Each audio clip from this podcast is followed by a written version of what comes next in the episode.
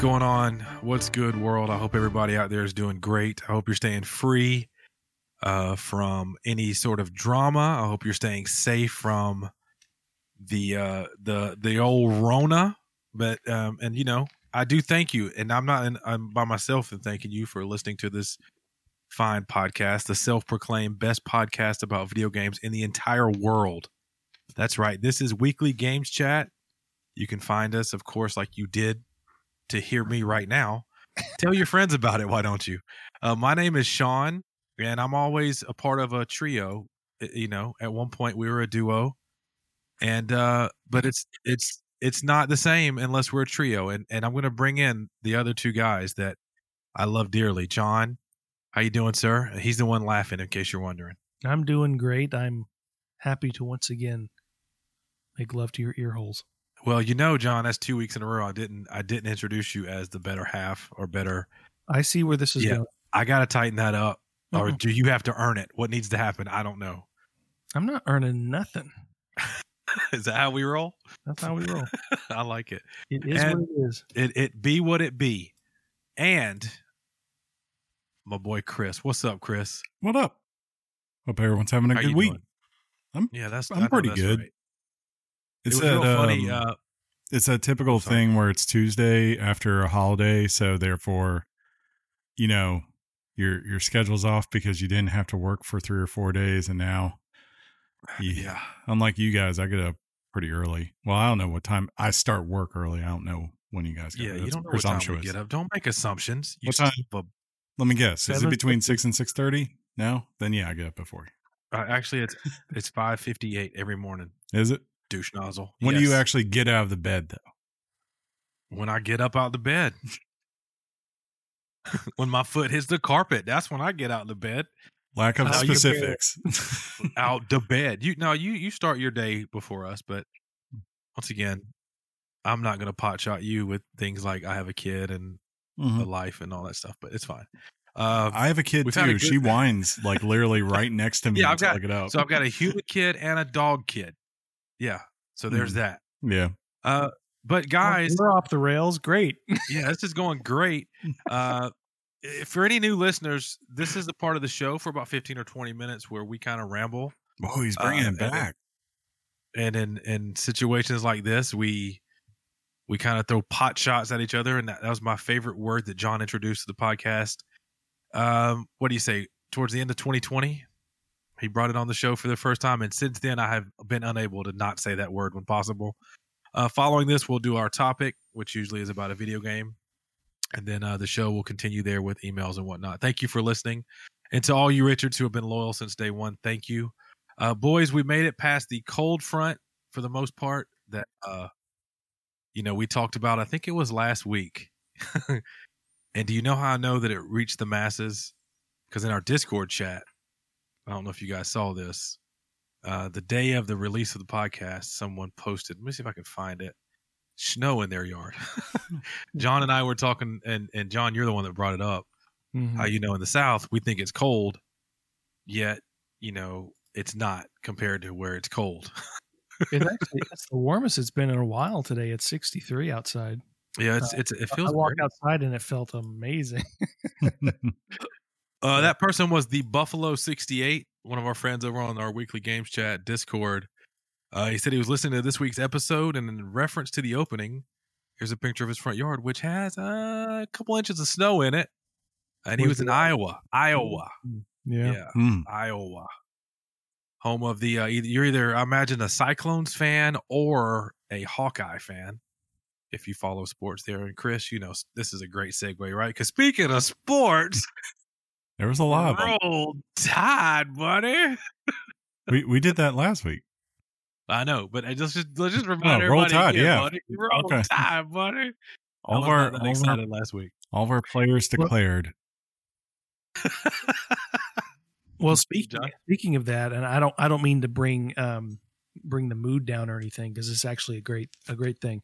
Um, you guys might get a kick out of the fact that um, uh, about about something that I witnessed at at a at at a funeral on Friday. Mhm. We said goodbye to our um, dear friend and family member Clement. Um, he when we when we pulled up, we could see on his on his casket a huge Alabama flag just draped over it. It was just it was just Like really, the state of or the college? the college. The He college. was, he was the biggest Alabama fan um, that you guys could ever meet. And uh, the only the only you know the sad part is you know he missed he missed the the championship Oh, Uh, that's- by a few days. yeah. but um but it was it was a it was a it was a cool sight to see as we pulled up it was just it was the first it was like uh, how do we know when we see the Oh, there it is. there he is that's the Well, one you I know, like you said, you, you, you, your intention was not to bring the mood down, and, and I don't think you did, man. But uh, for anyone who hears this that that is a relation to you, and, and if you could please let the family know, yeah um, for sure. I, I hope Clement rests in peace, man. And Man, I know that family members are missed, and I hope that you always hold on to memories he provided, whatever they are. So uh, for Yeah, he sure, was, for he sure, was, he was something he really He was- was he was something. You boys, um, I'm gonna let you two divulge this information. I, I didn't watch much this week. Did you guys see anything that was worth bringing up? Anything on Netflix or Disney Plus or I- HBO or anything like that? I almost anything you're excited about? I almost felt normal this week because I actually got to watch two new movies. I was telling John this right before. I was like, this, thi- like John, you can attest that that used to be like a normal weekend for me. Was like to, especially this Yeah. time of year, was to go see like two or three movies in a weekend because it's Oscar season. But um, Yeah. yeah. I saw two and uh, I liked both. One was really really good. Um, the first one I saw was Promising Young Woman, which is Carey Mulligan. Which that was um I- I would tell movie. if people uh watch Drive and they like that film, right? Like as far as its style, you'll feel right at home with this. Like Wait, did like- you like the it at home or music- the theater? no, no, just at home. Um cool. like the music and the way it's shot and things and I think Carey Mulligan's in in that movie too. She's also in Drive, I believe. Um which maybe she just is naturally attracted to these kind of uh filmmakers or whatever. But yeah, it was it was pretty good and it's like not too long. And it was an interesting take on that. Um but uh the one the other one I saw you can actually see on Prime right now if you have it. Uh One Night in Miami, which is I had heard about this earlier this year and it's by the guy it's directed by Regina Davis, which everyone probably now knows from Watchmen from last year. Uh in her directorial directorial debut, and then it's written by Kemp Powers, who co-wrote Soul, and it's based off of Great play, a play that he uh he wrote. And um, John, did you ever see the the movie Big Kahuna back in the day with um Danny DeVito and Kevin Spacey? No, it's it's like one of those types of of play slash well here movie, like where the idea is basically four people in a room like you know having discussion right about some issues. And in this case it's actually it based yes that that's the interesting thing is like it's one of those few instances where when they say inspired by that actually works because this did happen back when uh Muhammad Ali aka at the time Cassius Clay won the world championship against Sonny Liston him, Sam Cooke, Jim Brown, and Malcolm X celebrated in Miami that night at a hotel room. And, you know, it, it's basically obviously the only living person that knows that what is actually said and done in that room, right, is Jim Brown. And he has refused to comment on it. So this is basically Kemp Powers just taking this and then saying, well, wouldn't it be interesting if this was the kind of conversations they were having? Because it's, kind of like at a crossroads at all their points in life. Like within a year of this, Malcolm X and Sam Cooke are both dead. Um, Cassius Clay has become Muhammad Ali, and Jim Brown has left the NFL.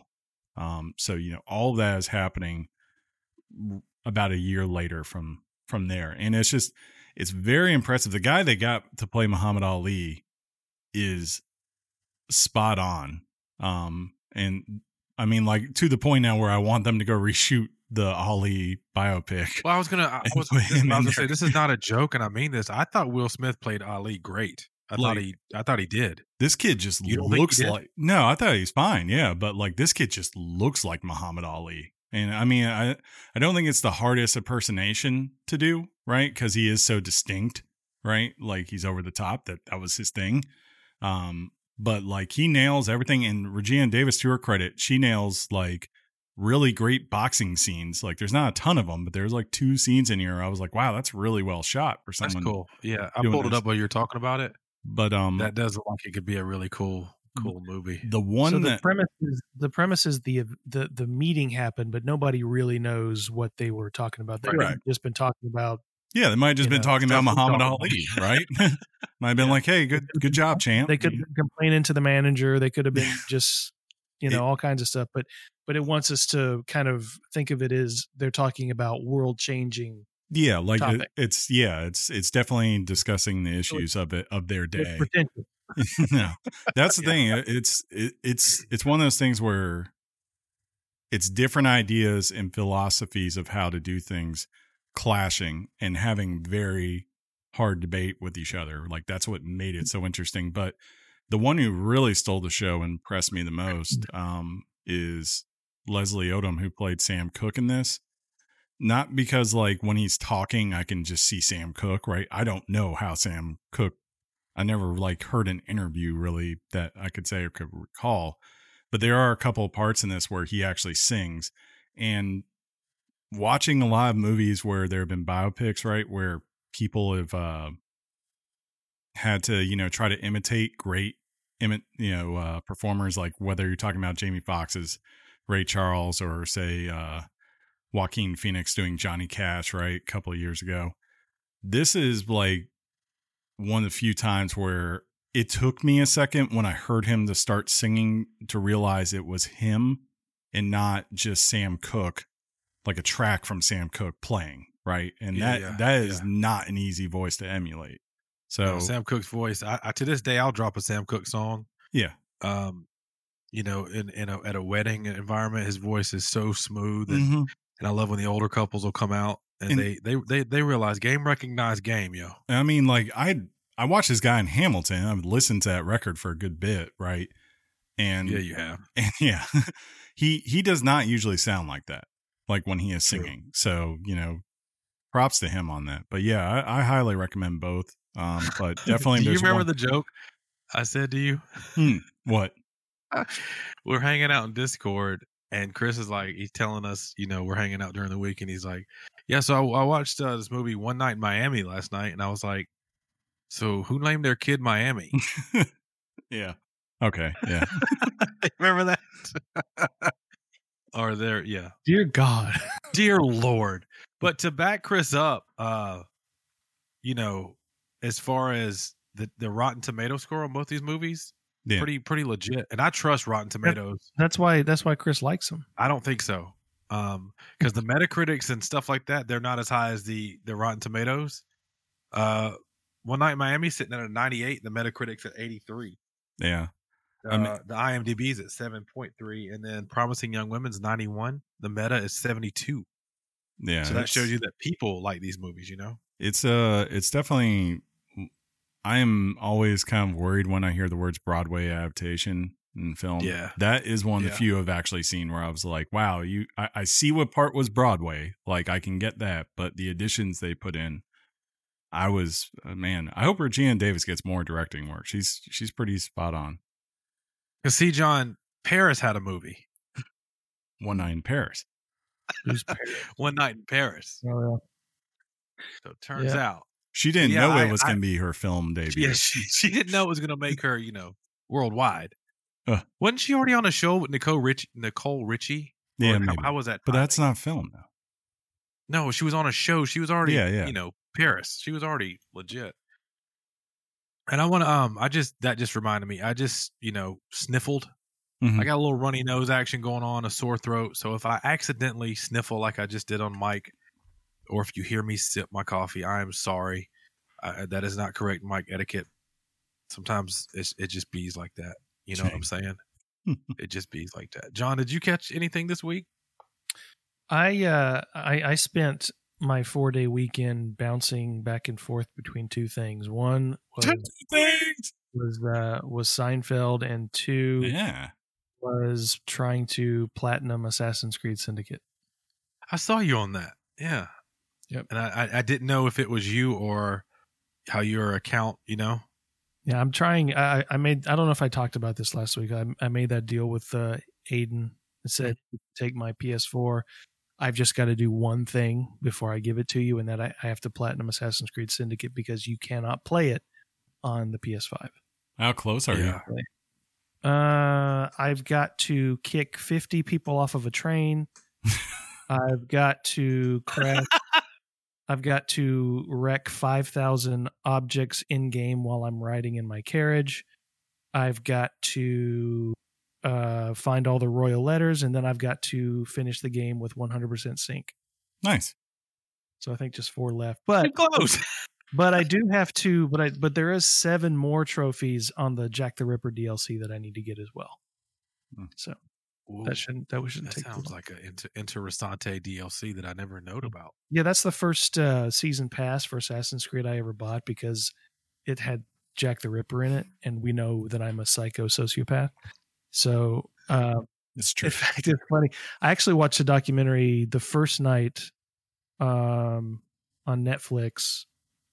It was about shoot, uh, what? Gosh, the Night Stalker. Ah. Yes. Yeah, which yeah. I watched. which is Yeah. better than the Ripper documentary, in my opinion. It, it's Yes. just, Hmm. but when I when I told you what did how, how do I word this? When I told you about it, I can't remember. Did I talk to you about it? I guess is the question because I had seen it. You talked to we me talked about about it. it. Yeah, and I was like, I was deeply disturbed. And you finally, you had, had you watched it at that time, or did you just watch it? Yeah, I'd watched it. Oh yeah, it's that that thing is awesome. Yeah, and it's funny during the during the documentary, uh, Clarissa was was watching it a little bit with me, and she's and she sent me this meme that had like eight photos side by side of serial killers, and sh- and the thing said, if you know who all of these people are, you need serious medical help. And you do. and, and I looked and I was like, I was like Ted Bundy, uh, you know, Dahmer. Uh, Oh my. God. I knew all of them. and Oh, she was no. like, "Oh my god, oh my god, you know all of them I my face my facial recognition." I'd be willing to bet now. Like I don't know what Netflix's operating budget for like new projects is every year, right? But I would percentage wise, I would almost bet that sixty percent of it now is probably going to go towards true crime stuff because anytime you look at that, one when- I started watching. It was number one. it, that was number one. Like the Ripper one, I believe was number one or two at one point. Like it pretty much, if they release something that is true crime and new, you know, it it it skyrockets as long as it's high Yeah, my- it's it's just sort of it's sort of my thing. I have a fascination with people who do this Mhm. because you know my, my favorite novel of all time is a book that takes place in 1893 New York and ha- it takes place tracking a serial killer. I mean, it's just Hmm. it's kind I, of what I- you're not. I, I don't want you to feel like you are alone. I too find myself gravitating towards those those docu series or documentaries or stories on. I, I am like you said. I don't know if fascinated is the correct word, but it's the best way to try to articulate what I mean. I cannot believe that you know, like like the Night Stalker. It, the, the time, and Chris said this. Maybe the timing of when it happened in California was on that cusp of you know the internet being born and and the Yeah. world we know it, and it was a perfect, you know, like like I don't know, science pot of all the ingredients to make it where he could do what he needed to do yeah. uh, Um, and it was absolutely insane. It's just Absolutely. it's just, it's just a fascination with what drives a person to do what these with these mostly mostly white men in their 30s what drives them to do what they do. yeah three more um, years and I'm good. Um, yeah. Chris, but I'm 40 now. I'm 40 now. I see I predicted it for Chris. I'm like he's going to kill people. I didn't like. I honestly think with both of you, it's not something that's new or unique. I think it's just something that's huge in American, huge uh, in American culture. Like going all the way back, even before us. Like you go to our parents' generation, right? What was the big nonfiction novel of their uh, youth, it was in cold blood, Truman Capo- Capote, right? Like the idea of just like here's a farmhouse Hel- that people get Helter killed. Yeah, helter skelter, and then you know even now, like here, if you something? want. If you want Yeah. great evidence of this, like look at the Oxygen Network, which originally just came out. Never. being- It was it was originally when it was launched just going to be you know it was like a woman's network that was their goal and there was a part of it that had true crime and they looked at their data and saw that like their ratings were you know 800% higher the hours that they had true crime stuff on so within like six months of launching they just churn like changed their whole network to be true crime that's all well, Netflix now. Netflix now it released a brand new season of uh, Forensic Files. now. Mhm. Now that show, I've I've seen every episode of the, gosh, twelve seasons of that show at least three times. So just Yeah. Huh, that's what's up. Well, tomorrow or whenever you hear this, uh, I just hope that the transfer of power in our country, if you're listening from o- over the seas, we got this.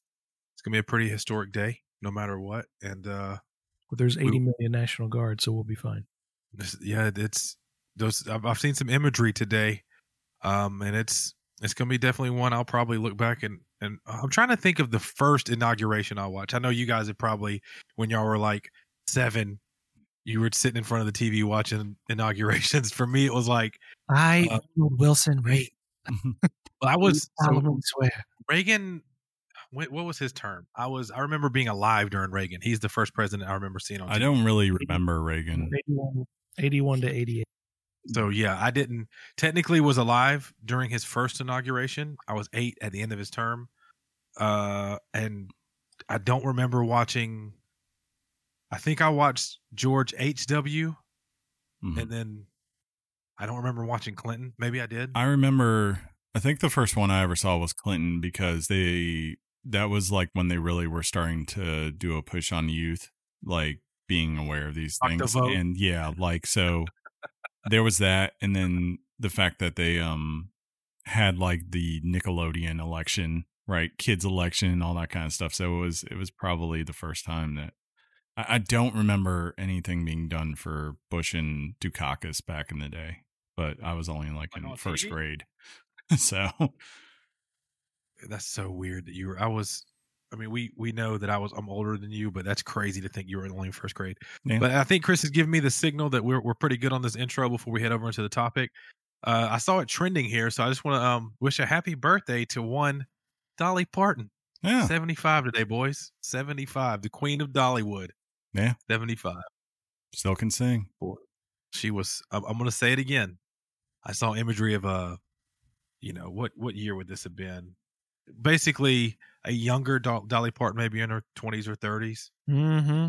Hot, Yeah, you see images of her in the '60s, and she she was like gorgeous back like then. just a gorgeous look. And I say that because she has admitted since then that she she's always she's always worn a wig. She's always she needed you know Yeah, reconstruction of things and she sought that and it's kind of sad that she didn't feel like she was you know good enough if that's one of the reasons i don't know It's like all- her and Cher are were Yeah. both that way. Like when you see them from back in their heyday, you're like, wow, you know. And then mm-hmm. I think back in the '60s when when when Dolly Parton was living in the '60s, I think Betty White was in her 90s. she turned 99 last week, didn't she? Yeah, that's crazy Yeah. she is the last golden girl bro Mm-hmm. I don't. saying. Get, I, I'm sure she's a lovely person, and she fed alligators and uh, betty Lake white Placid, Betty Betty White. But I never really understood the fascination with her. Like, what did she actually do that was so worthy of our time and energy? Wasn't she on uh, Mary, Well, Mary Tyler Moore American. show? Right? Say that again, Chris. Wasn't she on the Mary Tyler Moore show? She's like on one of those 70s sitcoms. I just can't remember which one. Before Golden. yeah she was on the the mary tyler moore show, show from uh, 70 to 77 Yeah. and then she had her show john the betty white show right after that. She just she's been on our tvs for 80 plus years. She's she's apparently a doll to be around. She's funny. Her humor is hilarious. Like she gets it. So and she just turned 99 on the 17th so not too many days obviously before old dolly parton turned 75 I saw Yeah. this meme. I saw this meme one time that said, "I'm really concerned about the world we're going to leave behind for Betty White." I, I'm Something like firmly, I'm firmly a bel- believer. At the end of this Earth, there will be Betty White and Keith Richards, and they will just be chilling, doing whatever they do. They are the Highlander, I love it. And Keith Richards goes, "Have we slept together?" right?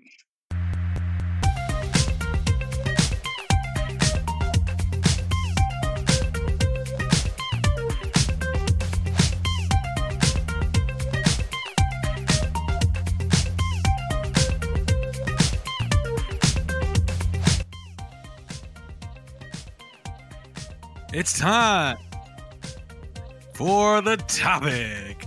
I was clicked on another screen and Chris had given me the green light for on air and I missed it. Uh, just like we always do, after that initial segment, which usually is not 25 minutes, we go into a topic. We will continue that tradition today because Chris is about to tell you. You know, if you want, I can make it not. No, I can make No. it not 25 minutes, real quick. no, no, no. Let's not do that. But Chris is going to turn on an effect and he's going to tell us the topic of today's episode. Uh, the topic is Immortal Fenyx Rise.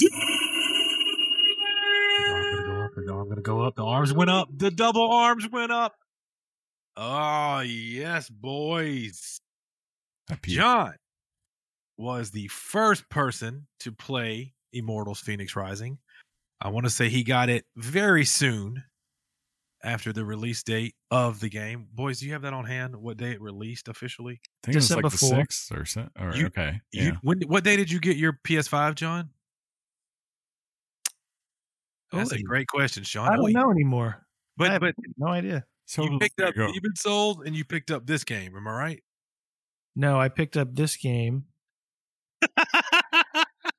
Hey, you haven't. and Spider Man and Spider Man. And Spiderman, yeah, 'cause Spiderman. you picked up Demon Souls later. That's right. That's right. I'm back on the. I'm back on the. You know, I'm with it. I'm with it. and my game of the year, Godfall.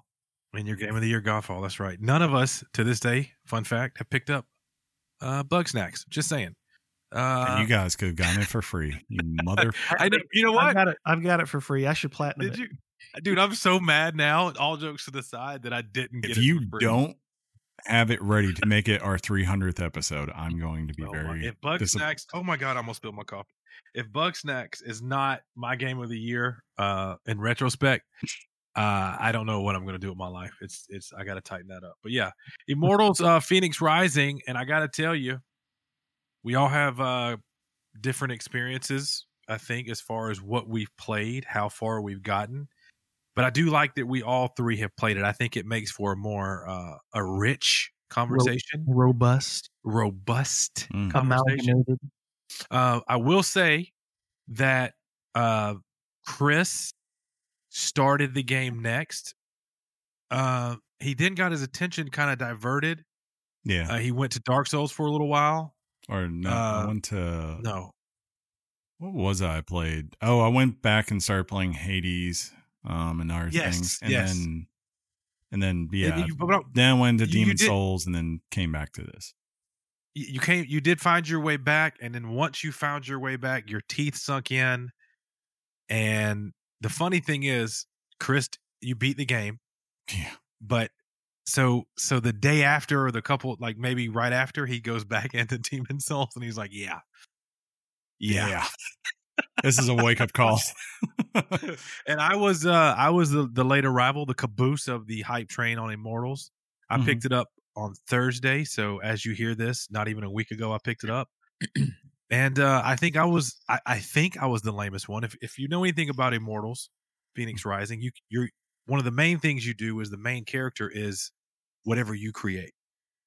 I left with the box art you know og original character and i have not changed her. Shame. uh can you guys disclose what you chose? Uh, I think I originally made her look like an orc, and then I I adjusted it to make her just kind of like a braided ponytail, and you know, so you did keep a female Yeah. um, that's pretty cool. John did you create a female? Oh no you tried to create her after the assassin's creed character right? Kassandra? Yeah, I got I got the because of because of like Ubisoft Club or something. I got the skins, the outfits, the things like that. So yeah. she's basically a more cartoony version of Kassandra. yeah I might have used And- the and- Kassandra hair. I think is that the braided Maybe long around one. the side. Yeah, yeah, it's the hair I used. So if you haven't heard a, a thing about this game, the best way to describe it, and it's all over the interwebs. Uh, my friends all told me this. It's a nice combination of like if Assassin's Creed met Breath of the Wild and they had it, they they played Marvin Gaye, Let's Get It On, and they had a baby. That's pretty accurate. And this is this is kind of what that game feels like. Aesthetically, would you both agree that it looks like a Breath of the Wild ish, as far as like maybe the the grass blades that you run Yeah. through and things like that? If Yeah. it was in 4K for sure. If it was in 4K, yeah. And you guys have to pick up on this. Where does the Assassin's Creed come into? Is this the new Assassin's Creed Uh, playstyle? Not not in the sense of its RPG systems. Um, it's Right. more. I think it's like leveling systems and such are kind of. I don't want to say they're kind of like the last Assassin's Creed. They're more of like a little bit like Zelda, but um, kind of just a standard RPG fare. Like right, collect material. If I've ever played an RPG, I should yeah know what that like means. well like you know like a lot of these open world games you're seeing like horizon zero dawn collect material Great use it to upgrade various things right versus like assassin's creed has been more lately even though there is that element in the new one i guess but uh, odyssey for sure was more of go find um gear throughout the world and it's usually better Yeah. than what you currently have on until you eventually get to the legendary sets but the biggest thing I think that people will see with um, Assassin's Creed in this is just the combat. Um, save for the god powers, right? A lot of the stuff like things like when you're jumping in the air and having the ability to slow down time with your bow and arrow, or being able to make yourself turn invisible as you're sneaking around. Um, you know, Oh, things sorry. like the combos and the pairing with it. it. It just you could tell that's like where their base was as far as the Yeah. the melee, and then they just built on that to kind of say like, well, we don't usually have mystical powers in these games. Uh, what can we add in that maybe we couldn't do with uh, an Assassin's Creed game, right? To kind of make it something closer to Breath of the Wild. True that. Well, I mean, speaking of stuff they added in, one thing that the game centers around, of course, is something they chose to add in and make it a focal point, and that's Greek mythology. I I love games that have mythology laced in them. Mhm. Uh, in our little casual conversation off air, we I talked about how I like the the Nord Nordic um mythology from like God of War. Mhm. I think you guys played Valhalla. Valhalla! and and you guys that also had some Nordic or was it Viking mythology? Or I don't know if that's the same or not. It is. Excuse my uh, ignorance on that. But uh, but it's not. It doesn't take it. You know how like God of War has that serious tone to it. Yeah. Uh, can we all agree that this game does not have a serious tone? Yeah. And and for me, it to me it hits a great chord. What about you guys? It's um yeah it's definitely not 100% serious. It's more of you know I, I would call it like an odd couple because like the idea of this for the most part is that it's being it's a fable being told by prometheus to zeus uh and Name drop. Prometheus is kind of like the straight man telling you the events, and he sometimes, when it does get serious in some ways, he talks a lot about the you know pains and and tribulations of the Greek mythology, and then Zeus is the the one liner, you know, uh, just with the Yeah. quick quips and and all of that. He's meant to be uh, comedic relief for sure, more often than not. yeah, in, my, in my experience with the dialogue and it's and, and it's almost a constant narration and commentary of what you're doing in the game Mm-hmm. one of the things one of the things it, it does very well is it it really addresses in a very comical way uh, some of the problematic behavior of the gods Mhm. uh, that we've learned about. You know you know that you know that zeus wasn't exactly kind to the many wives that he had or the many women that he seduced. And they're talking about this this time that he did something or killed one of his wives and prometheus comments i thought she moved to i thought you told me she moved to barbados you know, Yeah. something like that.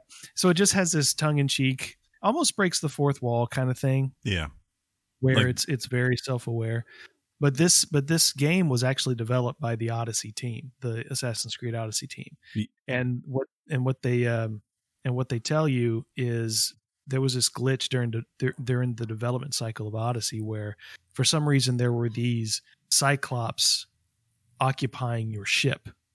Um, and it sort of got them to say, gosh, we'd really like to do something where we can detach ourselves from the Assassin's Creed mythos and deal with with otherworldly powers mm. and magic and gods and things like that. So uh, that, yeah, that was the inspiration for the game.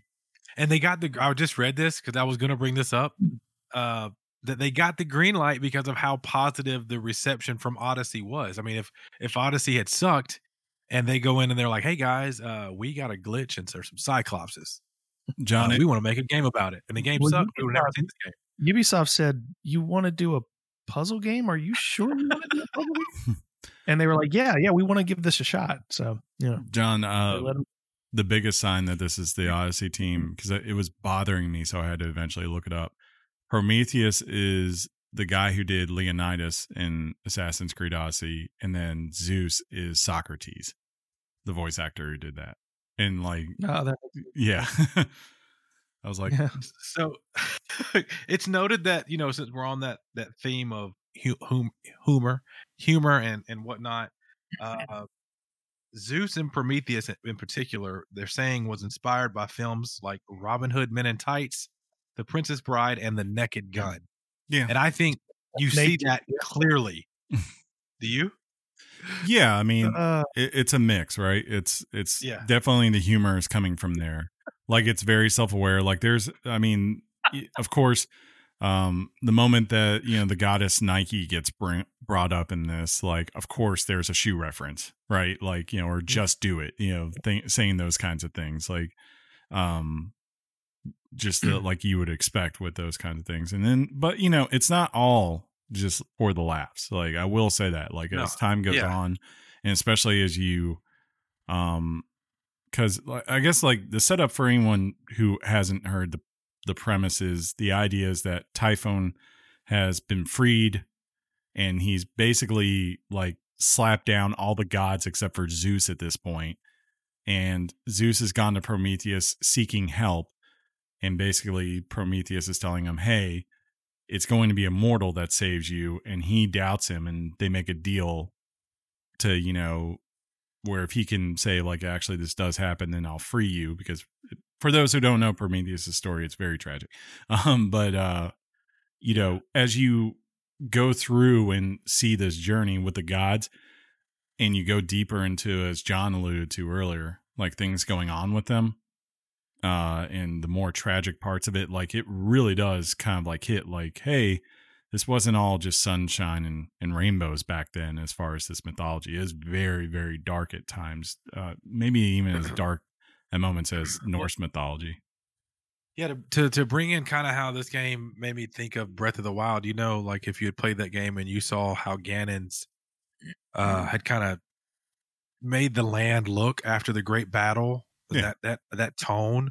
Typhon has that same kind of vibe. When he decided to come up and do what he did, it kind of disturbed a lot of things. Animals look like they're infected. Maybe not the right word, but they're they're corrupted. Poisoned, uh, corrupted. That's the best word. Yeah, corrupted. And you know, and at first, as a player, not every animal's corrupted. So I went up and I killed one that wasn't, and then I went, oh, I felt bad, you know, because you just can't kill a bear. I shouldn't have done that, but but but the reason I did that is because I got straight hemmed up by one that was corrupted. So, uh, you know, there is that. What what I do like about the game, and we may talk about, you know, I joked open at, at the opening about how when when Chris went back to Demon Souls, how he quickly went, oh, yeah, this is this is hard. this is not immortals. I gone how, from literally being a god to be being a poor soul trying to survive. Yeah. and, and staying on that there, you you are almost and this is no spoiler territory, but mm-hmm. as the game introduces itself, you quickly have mm-hmm. weapons and things that you normally don't get in video games until like in Zelda you do a dungeon and it's time for you to get that or what have you. Yeah. But I quickly found that I had wings, a sword, an axe, I mean, I had all these things very early on, and the point of it is, is they want to give you that because they want you, I guess, what to to harness it, level it up, and like Chris said, eventually be powerful enough to be a god, and and and ultimately maybe go go take down the the evil that is Typhon. Mm-hmm. So I I found that that way of approaching the game pretty cool. Mhm. Yeah, it guys- you in quick. It gives you all the tools and says, "Here's your master sword. Yeah, Just go like, upgrade it." Wait a you know? And, and, you know, it's funny because I the one of the biggest complaints I had about Breath of the Wild is it took me forever to be able to get to the point where I knew the Master Sword was. If you know the Zelda universe, you know where it is, Mhm. and I couldn't pull the dang thing out. I had to go do more stuff to pull it out. You didn't I have enough it out? I never do. um, it- you know, it it, it followed the. Uh, You're slow there. You're with me. Um, it breaks like the rest of the weapons, which sucks.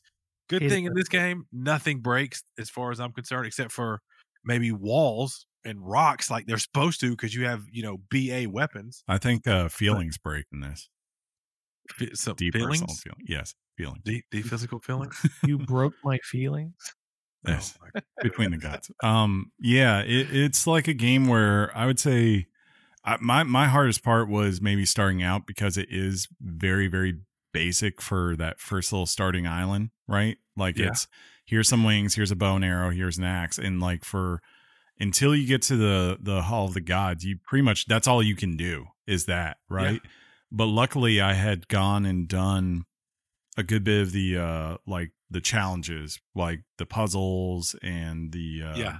the like archery and the racing and all that kind of stuff so i'd already built up a bunch of upgrade stuff and then i basically unlocked the suite of the core based god powers right because Yeah. that was what i was thinking i was thinking it was like it was going to be a true zelda where it was go to the water temple to get x ability while you're there right But instead not. it's like no it's like here you go here are your toys and that's when the combat really opens up and it shows itself like where its strength is where like yeah it's not the most difficult game but it's fun because you have a just a sackful of different strategies you can use to you know conquer different situations And and that's funny you bring that up because it, you actually can cater that based on how you want to play. And an example of that is we were we were hanging out and talking about you know this uh who, you know this particular boss that well I was listening to Chris and a friend of the show Mike talk about this boss that they were fighting Mhm. and uh you know I think Mike used the bow and arrow and a special ability there and that's what Chris brought up you know I I don't really use the bow and arrow It was, uh, at all the parry Medusa yeah, Yeah, i wasn't i it was- wasn't I, I primarily was focusing on dodging and Yeah. when he said parry i was like that's right you can reflect back projectiles and then as soon as he said that Yeah. i was like okay and she died like I- literally five that's seconds. right, and I think that then later on in that same conversation when you brought up that you really aren't a big bow user. You use it when necessary for like these targets you got to hit or whatnot. Yeah, which is really weird Yeah. because I mean, um, John, I'm sure with Assassin's Creed you're at least somewhat similar. Like the the two things, uh, the one difference between me and John and Assassin's Creed is John always goes more assassiny than I do, and I more so focus on having the brute strength. But I usually couple it with arrows, and arrows is like my form of stealth in that game, right? like taking out people from afar. Um, but in this, I just outside of the challenges, I really never tapped into the bow and arrow because there were so many mobs. I didn't, and I had so many other abilities. It just didn't feel necessary, and it really wasn't for me. Yeah, Uh, the about bow, bow and arrow was never my thing in Breath of the Wild either, and and it kind of adopts that sort of that sort of thing. And bow and arrows are not. I- I've tried to in Valhalla tried to upgrade the bow and arrow, the archery path. Mm-hmm. Was it the wolf? The wolf Yeah. path, I think it's called. Trying to do that because you know the skills that you get with the bow and arrow are actually quite cool. I mean, you could rain down heavy arrows on people. You know, you can arrow through walls like that makes any sense, but It um, does. you know, Nords. I haven't I haven't really I haven't really gotten far enough in this game to adopt a certain play style yet. Mhm. My typical MO is not to is not to block so, more so than to dodge and slow down time so you can attack. Um, that's sort of been my modus operandi. Uh, Modus oper mo, if you will. You know what I'm saying? so. I found the hammer uh, is the win button. So The, if- the if- hammer. Yes, if you once you get the hammer, Hammer and- ability and you Yeah. power that thing up, that thing I defeated like this is how you know this game wants you to get OP. I got to the back half of the game, I just went and fought a world boss, came up on him, and I took a potion, right, an attack potion, four hammers, and he was dead. That's all it took for me to do it. you know, like probably was if I had done it earlier Not in the game, meant. Yeah. yeah, if I'd done it earlier, Warhammer. it would have been a you know maybe a five minute thing instead of it was about a 25 second thing. Well, I fought like a world boss that was a chicken, yeah, I remember that. and uh, I was very happy to beat that chicken. That was a big chicken. I got to I beat that. I beat that chicken. You beat Mhm. that chicken? Yeah. It was it was yeah. in uh, Aphrodite's area. which Yes, is uh-huh. yes, for sure. Uh, that was it was it was a fun fight because I beat two little chickens and then the big chicken came through and I was like, "What's up, chicken? You don't want These aren't like the chickens in Zelda. No, not at all. I can't pick this up and fly. This is terrible. Right. Uh, so so the way the map is laid out, can you guys comment on if it's? I think it's very much like a, a Ubisoft game. I thought of Far Cry. Maybe you guys thought of I, I thought Uh, Zelda. you thought. Well, when I say that, you bring it up and then scattered across the map, and yeah, maybe like the last Breath of the Wild. Yeah. there's a ton of icons that represent different things you can do, Mhm. while also showing you where the next quote unquote you know main story area is supposed to take you or what have you. Yeah, And I'm sorry, but in games like this, I am too much of a, a squirrel. I've gone to something else on my way to the other thing, and that can be a good or bad thing. Mhm. When it's small and compact, like Spider Man was, not Well, Miles Morales, but the other one, I can handle it. It's good. But in this world- case, it's so much stuff. Sorry, John. No, you're good. The world, the world sort of is patterned. I think that's where it gets a lot of its inspiration from Breath of Breath of the Wild. Aside from the gliding feature that you have that um, that that Link has, but it has kind of like how Breath of the Wild had um, not dungeons but uh, temples, little smaller temples that had puzzles in them. Yeah. you find those kinds of things all over the world and it does it in a unique way where it doesn't you, you don't purchase a map or you don't you know you don't you don't go to a tower and and i think well there's portions of it where you sync if you will that's an assassin's creed term Yeah. but you can stand on a high point in the world and sort of put turn on this this kind of this focus power and and spot different things and Mhm. reveal different things in the world and then go to them Yeah, that's So cool. it's sort of a self discovery mode where Yes. finding the new things, finding those temples, if you will, are on you to do. Mm. Uh, at least in my experience in the in the ten hours I've played. I wish that I wish that other games cool way the were like opens up. You know, and, and did you find it by accident, John, or did you know? Did you read a this button does this thing before you started playing? There was a there was a cue in the game that was Yeah, easily missable. Um, if you missed Oh, it, you yeah, I missed it. it. Yeah, I found it by accident. and then when I went back to the game, I had to look up the controls uh oh, to remember how to do it, and I, I just couldn't remember how to do it. So, so I've been going back to um, Uh, you sped up for a second. You froze on mine. Yeah, you totally Yeah. got hyped for a minute, like you took a shot Really. of espresso. Let me tell you about That's this real quick. Let me tell you about it. You're doing uh, the Let me ask micro, you this though, micro John. machines. But hey, um, Yeah, as far as map, um, I know I'm I'm a little divided on. On one hand, I really like the fact that there's a the sections of it, right? Like between the different god regions or whatever, they all feel very distinct. Like right, like when you're in Aphrodite versus Ares, they are two very different areas, and you feel that, and they feel appropriate to who they are. Um, I'm a bit divided on how they actually did the map because, like, on one hand, it's a little bit like Breath of the Wild, right? Go up and try to find a high point to kind of scout to see it's around. But where with Breath of the Wild, you couldn't just like unlock and and highlight everything and then know, hey, here's where everything I need to go and do is.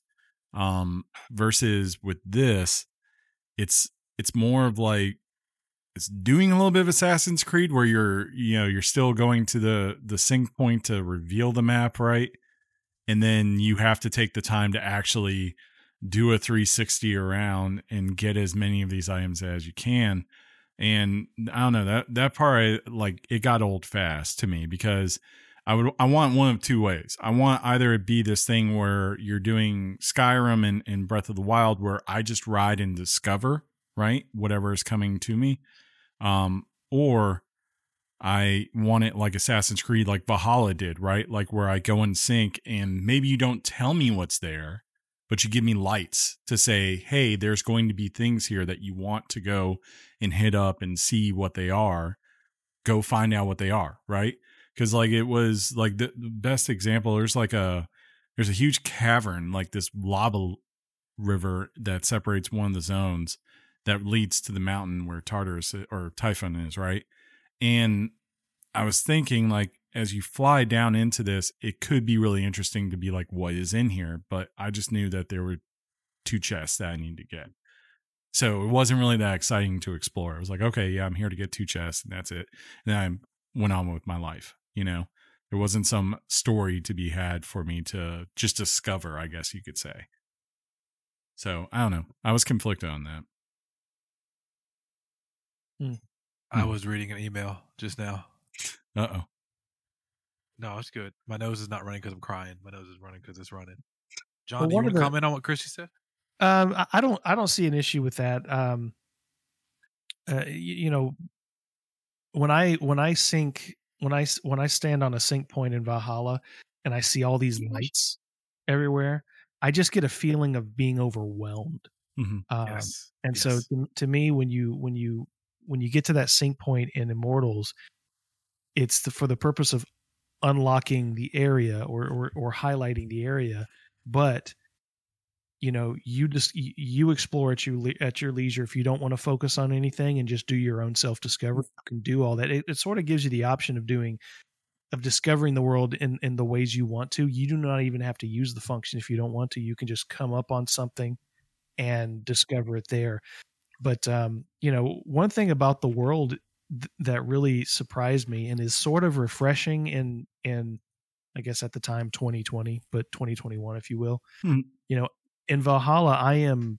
75 hours into that game and i could probably get away with doing another 100 Sure. um, this one seems to be one of those large open world games. It's not the biggest open world in the eh, you know that you can find, and it's sort of it's sort of one of those minimalist open world games that sort of respects your time. That says here's here's a lot of solid content, but we're not we're not going to make you do this for sixty plus hours. It's Yeah. something that I've read people are you know people are pretty much covering a good por- portion of the game between 30 and 40 hours and it's it's it seems a lot of the a lot of the praise that's been put on this game is that it's hitting a sweet spot um sort of this hybrid open world that's really res- taking more respect of your time Yes. and saying this isn't going to take you hundreds of hours to do here's just something small and enjoyable for you to go play Wahida. yeah. yeah, yeah. Uh, That's and I my approach is I'm gonna be real quick, Chris, and, and you hammer in. My approach is that as well. When you said hybrid, it made me go, yes, that's how I'm playing the game. I'm hybridly using the little function where I can find things to navigate me to do my own leisure, if that makes sense. So Hy- Hmm. hybridly yeah, hybridly. New word. Chris. Yeah, jumping off what John said there, like if there's been a criticism, especially with Odyssey and now Valhalla, even more so, I think, is that like Ubisoft is making these games where just to do the core storyline, you literally have to go everywhere and you have to get pretty much near to max level to beat it. And to do that can take anywhere from 60 to 100 hours at the very least, right? Like John, as he said, is still playing that game. And I'm guessing you're probably getting up near 100 because that's easily where I was when I beat the game, you know. And the thing about it is with both of those games, in my opinion at least, the main story wasn't something that mission in, mission out was so riveting and so unique mission structure wise that I was like, yeah, I'm really feeling this, unlike something like Witcher 3 or Skyrim, where I did want to because everything felt different and unique. Um, so to for them to pare this down and say like I beat this game and and I had maxed out my weapons and I had just about maxed out my armor. The only reason I didn't, I didn't want to go find more chests to to get the one key like item that you can't get anywhere else to upgrade those. But um you know, I didn't need it to beat the game. Like that was the clear part. I probably could have been that game 15 20 hours earlier than I did. I think I had like 50 hours total with the game. And I liked that because this story is concise you know, yeah, follows a formula to each of the sections for the most part, right? But every god feels like they're their own storyline with their own problems, and it's not just consistently repeating the exact same structure, which is probably the biggest criticism of Valhalla is that even though, like, you know, you know this now, John, like, even though the characters might be a little bit different in tone in the different regions, right? It's pretty much the exact same path for 75% of them you know hmm. and and i didn't feel that way here it's funny on a side note not having my i mean just kind of a commentary on the open world and vastness of these new Assassin's Creed games. Playing AC Syndicate has made me miss that old style of Mhm. gameplay. Um, I know, want, if they could just tweak, if just they could just tweak a couple of things that were wrong with those games yeah, and just bring them back. You know, it'd be. I think it'd be so refreshing, and people would love it. take take the um take take the i guess the map and the combat um and the freedom to explore right of the new ones and then just pare that down into instead of having something that's very core is a 50 hour experience make it a 20 to 25 30 hour experience with a bunch of optional stuff and if they did that i think they would have the the perfect like groove set for Yeah, whatever do comes the next. origins do the origin style games Yeah. one year and then do the the old school assassin's creed do okay the yeah. rotate I don't be mean to bring it up again, cool. but you guys are kind of describing to me what I felt like playing Spider Man. Yeah It, it wasn't too big. There was enough to do. if you wanted to. Exactly. Uh, Yeah. Yeah. That's what I Uh, loved about that game was I platinum Spider Man in a weekend. Like I, I was Yeah. off Friday and I, that's all I did, and it was awesome to be able to say that. Especially Yeah, you don't you don't have to have the you know the greatest you know memory or reflection on a game. Mhm. It doesn't have to be the greatest game ever if it doesn't meet 75 hours of game time. No, not No. not all games are made that way. We still talk about remembering playing Spider-Man on PS4. Like it's Yes. going to be like that for a while, you know. Um speaking of remembering, you know, my time is limited. I got the game on Thursday. Um you got more time. Chris beat the game. John's got more time than me, I think, by a couple of hours. But so far, what has been your favorite moment? And I'll lead this off to give you an example. Okay. Mhm. So on the cover of the game, uh, Fenyx is appearing to go up to what appears to be a gigantic monster.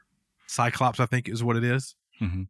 Uh, I found myself in game being introduced to a Cyclops for the first time. They made it. They made it kind of funny to what happened, but then you you quickly found yourself fighting the Cyclops.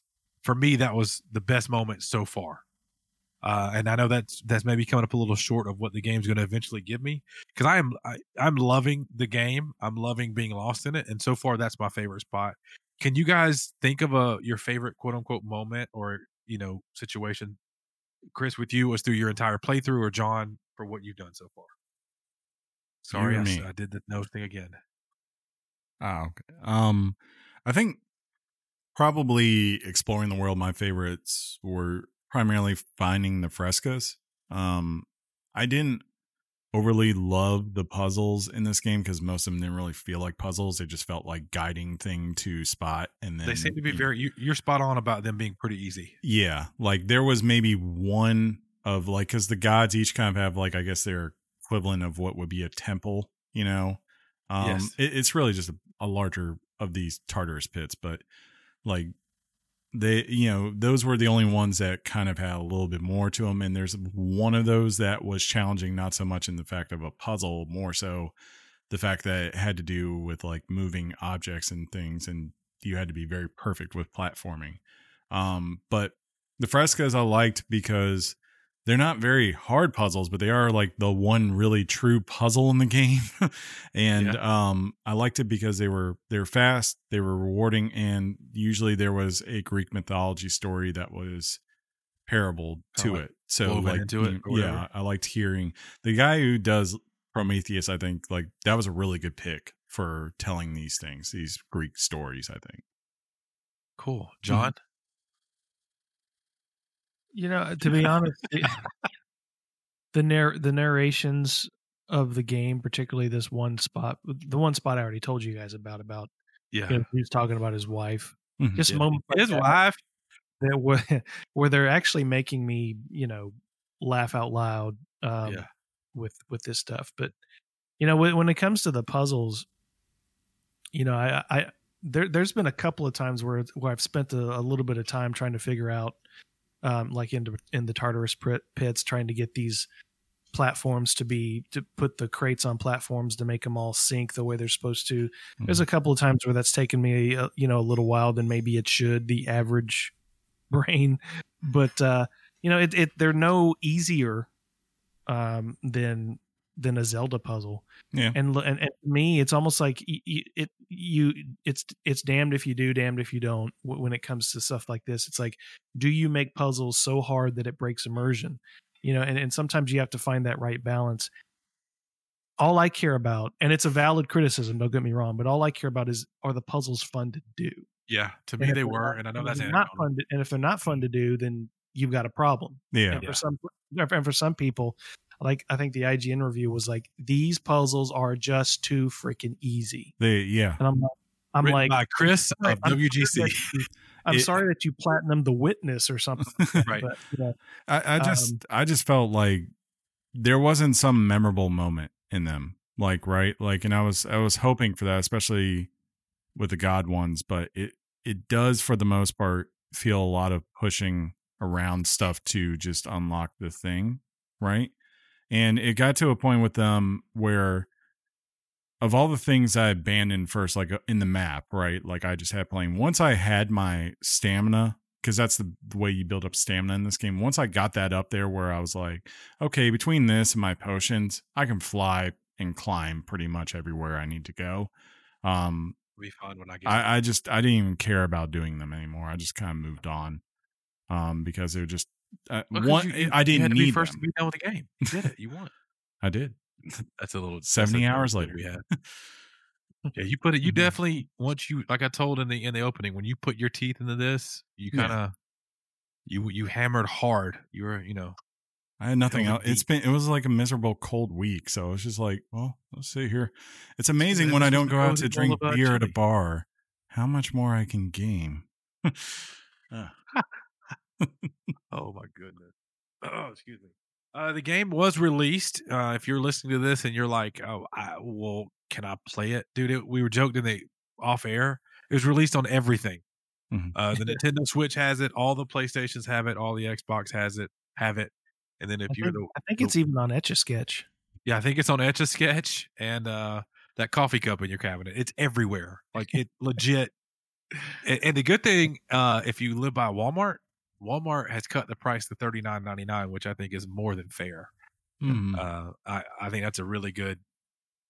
I'm tell you now, I, I when we get to the Richards, I'm going to go ahead and I'll say it again. This is it. It came out the gate as a possible goatee for me.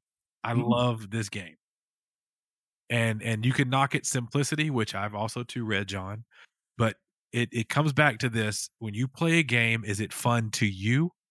And for me, so far, that is a a, a, resounding yes. Mhm.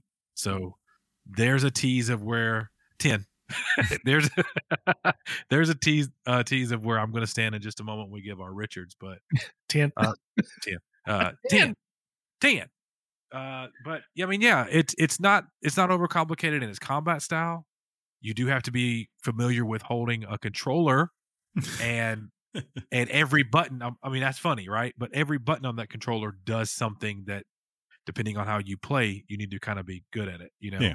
uh, i had a friend a friend of the show adam who uh, i told him that he needed to learn how to instead of dodge because he was doing a lot of dodging i said well good piece of advice that my dear friend chris gave me uh learn how to parry uh parry parry and it'll change your life and it does but then my my good friend chris also witnessed me not realizing that when the enemy lights up red that you cannot Yeah. parry that attack Yeah, that's that's something from Assassin. That's something, luckily for me and John, something from Assassin's Creed. So we know, we we know that. yeah I, I i was like i'll parry anything bro bring it and he quickly brought it and i lost uh but yeah it was like a yeah chainsaw fight exactly but i lost every one of them.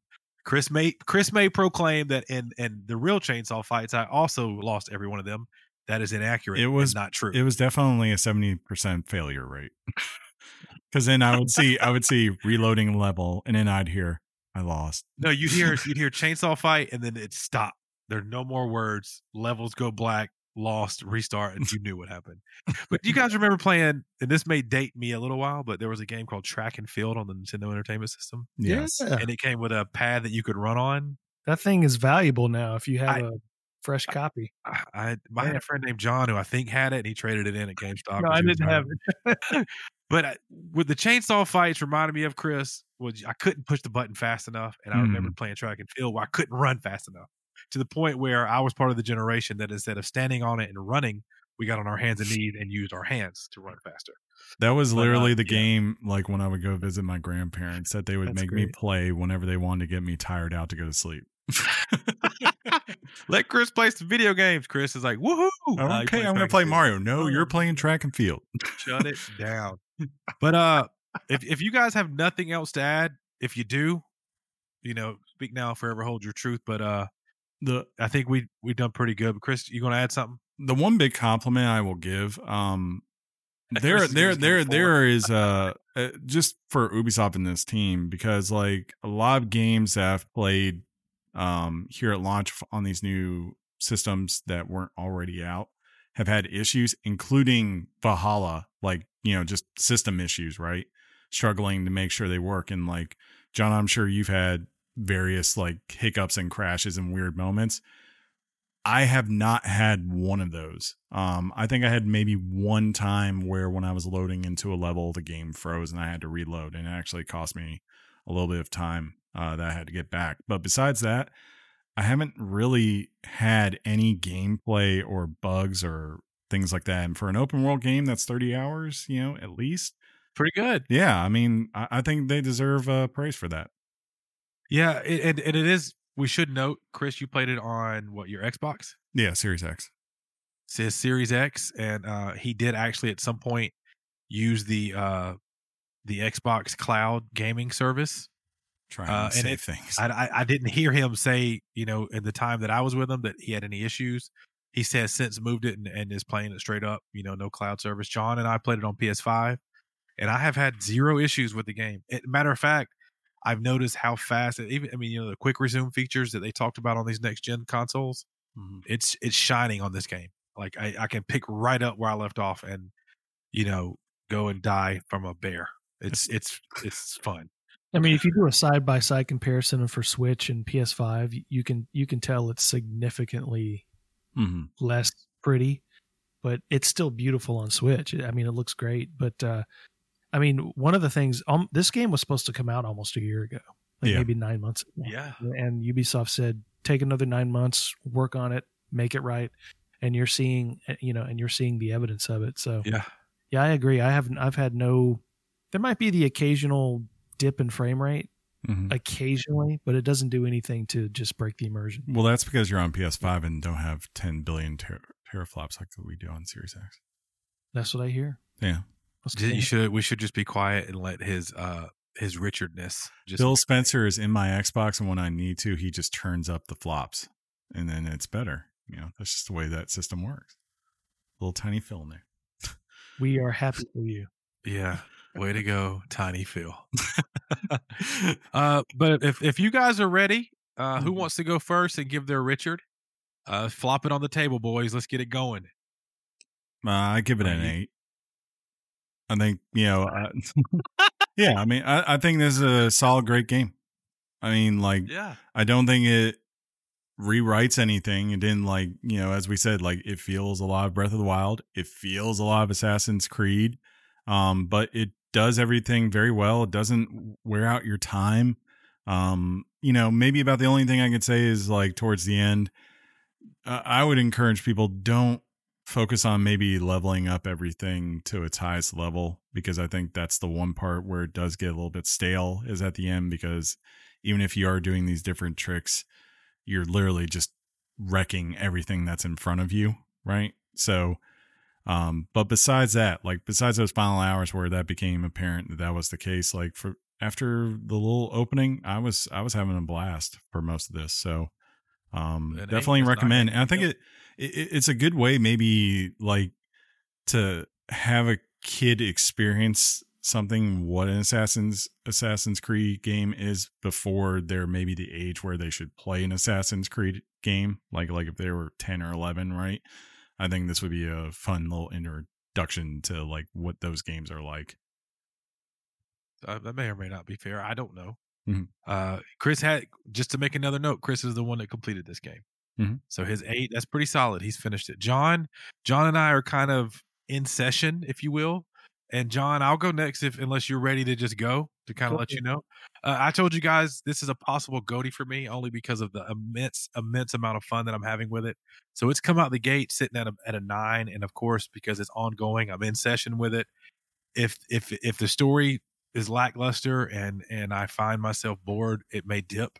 If if I continue to have fun and things challenge me and things like that, it could raise above and, and be a ten.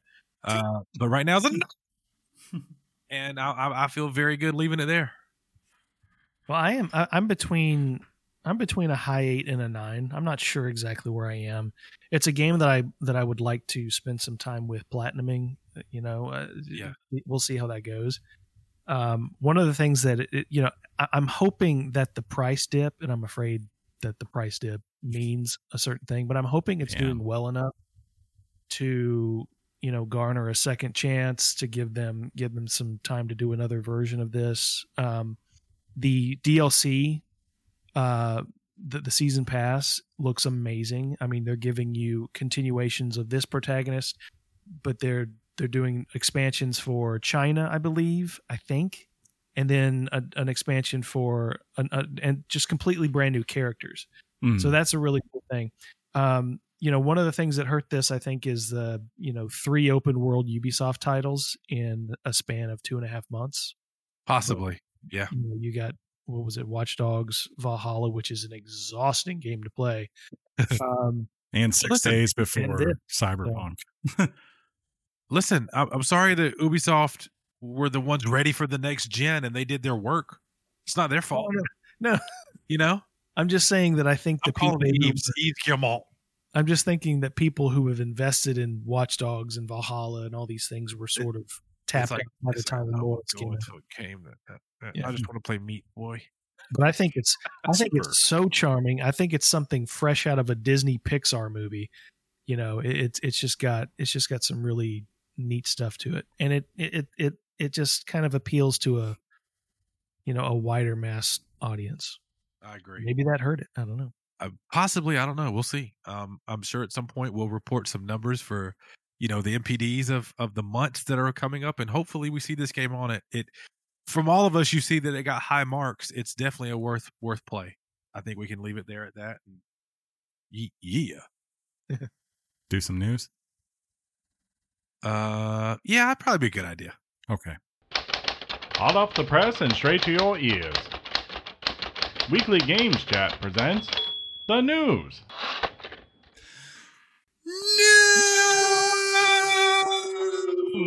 News. We have never we have never been that on time with news before. And it, you know what? I think you guys didn't actually like really peek out for once. yeah, like, usually too much. Yeah, I know. you know. news. And believe it or not, boys, to lead off news this week, it's none other than your boy, Rickey Henderson himself, me, the leadoff man in news. That's right. I really love name dropping Rickey Henderson a lot when I talk about leadoff. You need to start talking about yourself in third person. Yeah. Sean's going to lead off. Uh, Hogwarts Legacy has been delayed, and funny enough, before I read the official news, uh, but we, that news broke like literally the day our podcast released. Yeah. where it was it was you know one of my most anticipated games of 2021 but uh, to read the official release hogwarts legacy has been delayed to 2022 in order to give quote the game the time it needs uh, and if you're wondering if there's a release date there is no specific release date announced that is devastation in a statement on twitter Quote, we would like to thank fans from around the world on the tremendous on the tremendous reaction to the announcement of Hogwarts Legacy from our Portkey Games label.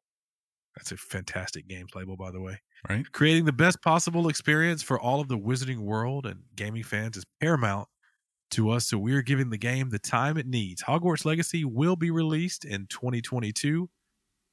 Um, the this RPG is set in the wizarding world of the 1800s and was on my most anticipated games of the year list. Ooh. Isn't that that hurt? That's a that's a humdinger.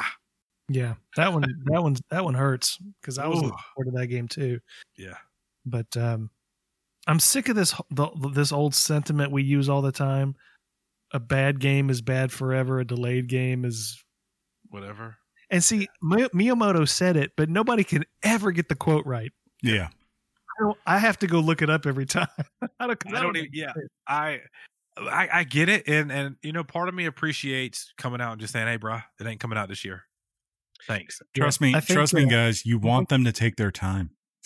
Yeah, Yeah, I think they. I I think they're just going back and and you know brushing away all of J.K. Rowling references they can, and you know getting getting getting it out of the public consciousness because Oh my god. canceled. so, Can you imagine if if if if like J.K. Rowling names or pops up like uh Hid- Hideo Kojima's name in Metal Gear games, and it was just A J.K. J.K. Rowling, Rowling production. They're like, we gotta fix that now. That's right. no, Directed Uh, by but yeah, J.K. Rowling. there are Harry Potter fans all around the world. Uh, that's that that goes without saying, and a lot of those uh, are gamers. I, I I feel pretty confident in saying, or or at least are aware of video games and may only buy a console to play this game, or you know, on a PC or whatever. And it's gonna suck to not to to live to live in a world uh, where I know this game is not coming out, but that just means there's an opportunity for another game to step up. And uh, I'm talking like I'm on the Alabama team, coach. Uh, next man up. Just Uh, welcome, welcome to the welcome to the to my world in Metroid Prime. I was gonna make a Metroid Prime Four joke. You know that game's been uh, getting better for how many years now, John? 23 years.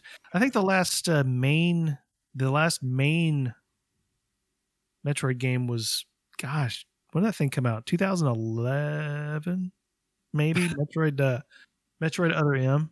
Yeah. Yeah. was- We were living together. Yeah. Don't you wish that other Metroid Other M type games would have come out for you? Yes. so easy. I would say, Oh my God. uh, they just could have I mean, this year's like the 20 no, 35th anniversary, so they got to do something. I would just say, Sean, uh, don't feel bad because I have a feeling that this is going to be the trend for this whole entire year. I mean, I don't you know, think. you mentioned that last Yeah. week as a joke, no, I, I, and I, I don't think it was a joke. I, I think this is going to be, you know, this, this. To be fair, this was kind of a lean fall, right? Like in comparison, like we went through Crossfall? October with literally only one game until the last week. Uh, Yeah. that was on everyone's radar, and I just I think a lot of things are. You know, I, I would not expect like things like just from Microsoft. I wouldn't expect Fable this year. I wouldn't expect, uh you know, maybe the next Forza game comes out this year. Halo Five, or Yeah, not Halo, Halo would be the one I could see coming out Yeah. this year, and that's just because it's been in development for so long, right? But Yeah. you know, I, I think it, this is going to be a continuing thing for the short term. Well, two things could happen. two things. Two things. Uh, we could become your weekly variety gaming chat, where we just talk about whatever floats our boat, WandaVision. and we also could play a ton of old games. right? Yeah, we can go nostalgia. we can go Mhm. nostalgia. We, Mm-hmm. listen, what that means, ladies and gentlemen, is we will still be here rocking. You know what I'm saying? Weekly Just like- retro chat. J- speaking of retro, one of the greatest Star Wars games I ever played was on my Super Nintendo. Um, and Which John has some, uh, like Super Star Wars, Super Return of the Jedi, yeah. Super Empire Strikes Back. Those games were awesome. Yeah, I, I, my favorite one was Super Return of the Jedi. The game was so, dude, you're running around with Luke and his green lightsaber, right? Yeah, That was good. Super gangster. But John, I think you got some new um, news on Star Wars games. Well, I have a question for you guys. What, how come in in like the 30 plus years that NASA has been, you know, looking out into the stars, they've never once spotted a Star Wars logo floating through space? I don't or a galaxy far, far away. I don't know. I don't understand how that works. But EA and Lucasfilm, Lucasfilm Games, and and let's talk about the status of, of of this relationship. EA's exclusivity deal will be expiring in a couple of years. Seems like it's been going on forever. Yeah, 2013.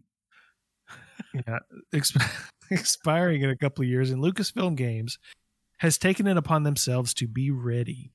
An open world Star Wars title has been announced and under development from Ubisoft Massive, the team behind the Division series. Uh, that's what I named my Richard, by the way. Ubisoft Massive. That's actually uh, uh, the name of mine. Uh, the dev team has announced. I thought it was John Rambo. Oh man, the dev team the dev team has announced several job listings that mention quote action adventure and RPG games and also quote linear and non-linear storytelling. Beyond this, not much is known. Uh, Lucasfilm Games VP Douglas Reilly explains that this rebrand, quote, is really the culmination of years of preparing to come out and say, quote, we're here, we've got a team of people, we're going to make a lot of great games, and here's some new things you weren't expecting from us to do that we're now starting to do. And that's going to continue throughout the next year or so, where we're going to continue to announce projects that are more representative of the legacy of the old Lucasfilm games that we're now trying to live up to. In a statement from EA following this announcement, quote, we are proud of our long-standing collaboration with Lucasfilm Games, which will continue for years to come. Our talented teams have created some of the most successful games in the history of the Star Wars franchise, including Star Wars Jedi, Fallen Order, Star Wars Battlefront, Star Wars Galaxy of Heroes, and Star Wars Squadrons. We love Star Wars and look forward to creating more exciting experiences for players to enjoy. Stay tuned for Disney Infinity 4.0. Uh, we, don't we hope so? That wasn't in the quote, John. I think that was just a hope and a dream. That's true. That's true. Dang it. Sorry. Chris, you No. don't have to kill my dreams, dude. The question is, the question is, is this, is this all because uh, Disney was unhappy with EA, Yes. um, or it, were, were there ever going to be, regardless of what? Uh, yes, You know what I'm saying? I mean, I'm holding up right now, you know, the characters from that, right? But go ahead, John. Sorry. yeah regardless of what uh of what this contract would have produced let's say battlefield uh sorry battlefront never had these uh microtransactions let's say everything made billions of dollars the question is would would would disney have continued their relationship with ea exclusively and Yes. who's to say Yeah, I would say that, yes. that's a great question. I mean, i mean I got- I mean, if I was EA's president and they were like, "You guys, you guys are sucking," I'd be like, "Well, how's your new trilogy going?" you know, so um, take that. they're Hot they're just counting the money and going like, fine. I, It's I going gotta great. say, in uh, Battlefront Two, Mhm. they nailed the Star War Star Wars world. Mhm, It- you when you dropped in, you felt like, oh my god, this is really happening right now. mhm. And and and when the the legend would hop in, that would be like Luke Skywalker hopping in your battle or whatever. You're you were really terrified. You're like, that's freaking Luke Skywalker. So they did, and you know that when they say they love Star Wars, you could feel it in some of their titles, but they just got so intermingled and mixed with, and I mean, like you say, microtransactions and loot boxes and I, I, I think this is just a larger thing to show like how much EA fell, right? Like from the point, you- like yeah, that's true. from the point like when they first announced their deal, which was like, yeah, it was like 2011, 2013, some somewhere in that range. Um, and if you look at in the years leading up to that announcement, you could see why Disney would want to entrust these kinds of games to them because they're coming off of like Dead Space 2 and Dead Space 3, Mass Effect, right? Dragon Age is in this period.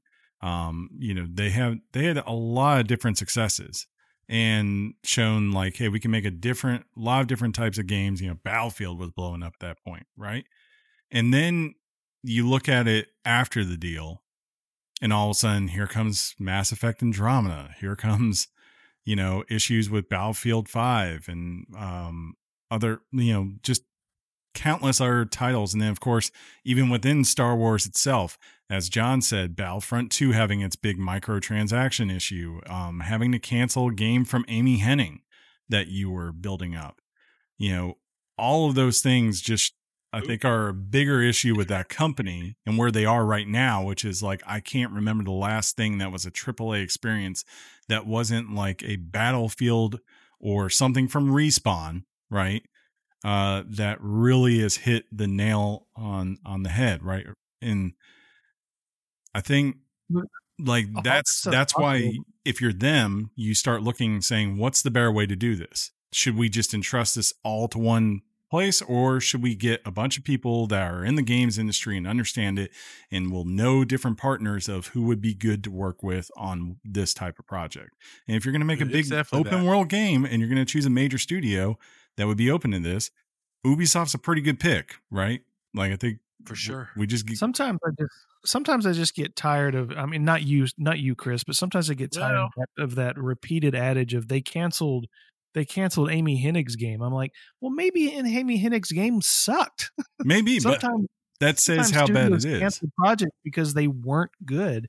And you know, if I was EA's president, I'd be like, "Sorry, Disney. Sorry, we made you 1.2 billion dollars on an app, Galaxy of Heroes." They're not going to because they're they're also making money from Disney.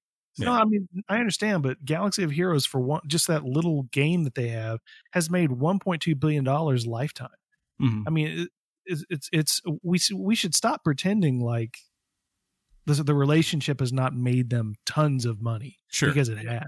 Well, in, in their statement, John, they listed one, two, three, four games out of all the games they made. yeah, in a decade. I think like if you're Disney, you were expecting more, right? That's probably how Yeah. they were looking at it. They probably, I'm sure in their minds, they wanted a Star Wars game of some sort every year, right? At most every 18 months.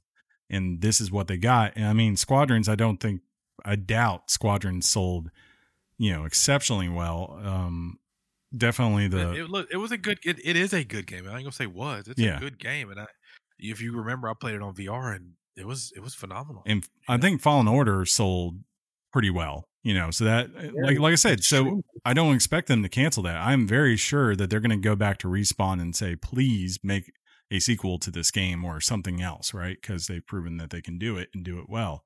But like, why would you tie yourself to that one studio, especially in today's day and age? It, it just doesn't make a lot of sense for them. Well, you know, with the studio that that does the division, I'm Mhm. very excited to see what they come up with as with a Star Wars game. For it's sure, gonna be a Mandalorian game. It's gonna be great. Yeah, that'd be fun. uh, Chris now is going to update us on some of the cyberpunk drama that is Yeah, is uh, speaking of not going sagas, away. Yeah, speaking of sagas, that's right. Uh, not the Luke Skywalker saga in this case. We're talking cyberpunk. A second class action lawsuit has been filed against Cyberpunk 2077 from a law firm representing the studio's investors. The content of this claim is said to be the same stu- that the studio received at the end of last year. The lawsuit claimed that investors were misled about the performance issues of the game on base consoles and other news. It has come to light that many developers at CD Projekt Red did not believe it would be ready for launch in 2020. According to a report from Bloomberg's Jason Schreier, uh, one hurdle was the developers tried to develop the engine in the game simultaneously. A concept on a developer called, or a developer called, trying to drive a train while the tracks are being laid right in front of you at the same time. Uh, finally, the studio also confirmed that the next gen update for Cyberpunk 2077 will be released in the second half of 2021. I think they basically said, like, what we're going to get a patch here this month, like, supposed to be in the next couple of days, a patch next month, and then free DLC and these upgrades are coming some point in the back half of this year. But yeah, that that Jason Schreier article I read and ooh, you can see where the the break is just by you know reading this and you go I think one person came out and said like we were kind of on the operating assumption that this should be a game that at the earliest was coming out in 2022 and then you know and like they had that they had a bunch of concept stuff that pretty much when the main director for this game took over right and replaced the original director they in 2016 they tossed out a bunch of stuff and went back um they had stuff with like back. the tech demo that wowed everyone at E3 that one year and really got everyone pumping this up uh, finally in the mainstream of the industry. Like apparently that was a huge diversion of time and resources to do. And of course it ended up featuring a lot of things that just didn't really end up making it into the final game for whatever reason. Um so, you know, it it's it's still struggleville over there. It is hashtag Struggleville, and I mean, I'm I'm gonna I'm gonna hope, and I've said this before that, you know, CD Projekt Red gets it gets itself together. It, it it appears to be a good studio before this. It appeared to be a very humble, very good studio before this debacle. Uh, I hope that it doesn't lead to main figures, you know, becoming the uh, the I guess I don't want to say criminals, but the culprits behind this hot mess, hmm and it kind of bring down CD Projekt Red. Maybe maybe something happens like John said, where it goes from entering the AAA realm, and it kind of does a little backstep and it goes back to the king of AA games. I don't think that's a bad thing, especially right now. But who knows, bro? Who knows? We I promise you this: there'll be more news coming out. I You think know. we should sue him. You hey, just throw our names in the hat, right? What's the worst that can happen? Counter sue? Oh no. I'm just uh, the one thing that is amazing is that there hasn't been a resignation yet because I figured that's maybe what this second lawsuit is about is trying to get those people out and, and the upper management people. You know, Yeah, you might But- be right. I don't know. who knows? Uh, Who we'll just have to We wait to see. and see. Huh? Uh, exactly, Chris. and Huh? guess what See? I'll be doing? What's that, buddy? I'll be waiting until April because NVIDIA has warned that the supply of its RTX 30 series graphics cards will be in short supply until at least April of 2021. Chief Financial Officer Colette Kress said that keeping stock to meet demand has not been possible. It is expected to remain this way through the first quarter. In order to talk about supply, we have to discuss the demand. We did have an exceptional overall holiday season. We did have an exceptional overall holiday season. Gaming demand is off the charts. Our overall amp, uh, Ampere architecture and ray tracing are really a true success. This demand has remained stronger for longer, so supply does remain tight at this time. NVIDIA assured that it is, quote, working each day to improve our overall supply situation. And yeah, I think they kind of, there were rumors of this for a good bit before uh, they officially said it. And yeah, it sucks. Just the way it is. Well, this explains why uh, Chris has a PlayStation and Xbox Yep. instead of uh, RTX 30 whatever. Uh, because his main goal was to get that card and not get the consoles right away, but that was a swing and a miss. Yeah. Uh, so now he has both consoles, which is good for us. It's good for him. And buddy, I'm pulling for you in April. You know, to get your card when it comes out. Like So you'll be uh, having the websites up and hitting refresh and doing all the things you need. I tell you, we got to get us a bot. We got to get a bot that'll get you your card when it comes out. if I only had a 3080, then I'd have the machine learning to do it. Aw. Oh, oh, uh. John, we, we don't have to wait till April to get a card.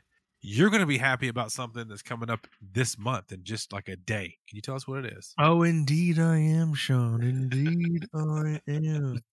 We'll be getting a Resident Evil Village showcase on January 21 of 2021 at 2 p.m. Pacific time and 5 p.m. Eastern time. Um, and will give us a guided tour of this creepy, sadistic game world. We will also receive gameplay footage and new information. This showcase will be hosted by What Good Games Brittany Bombaker, Hmm.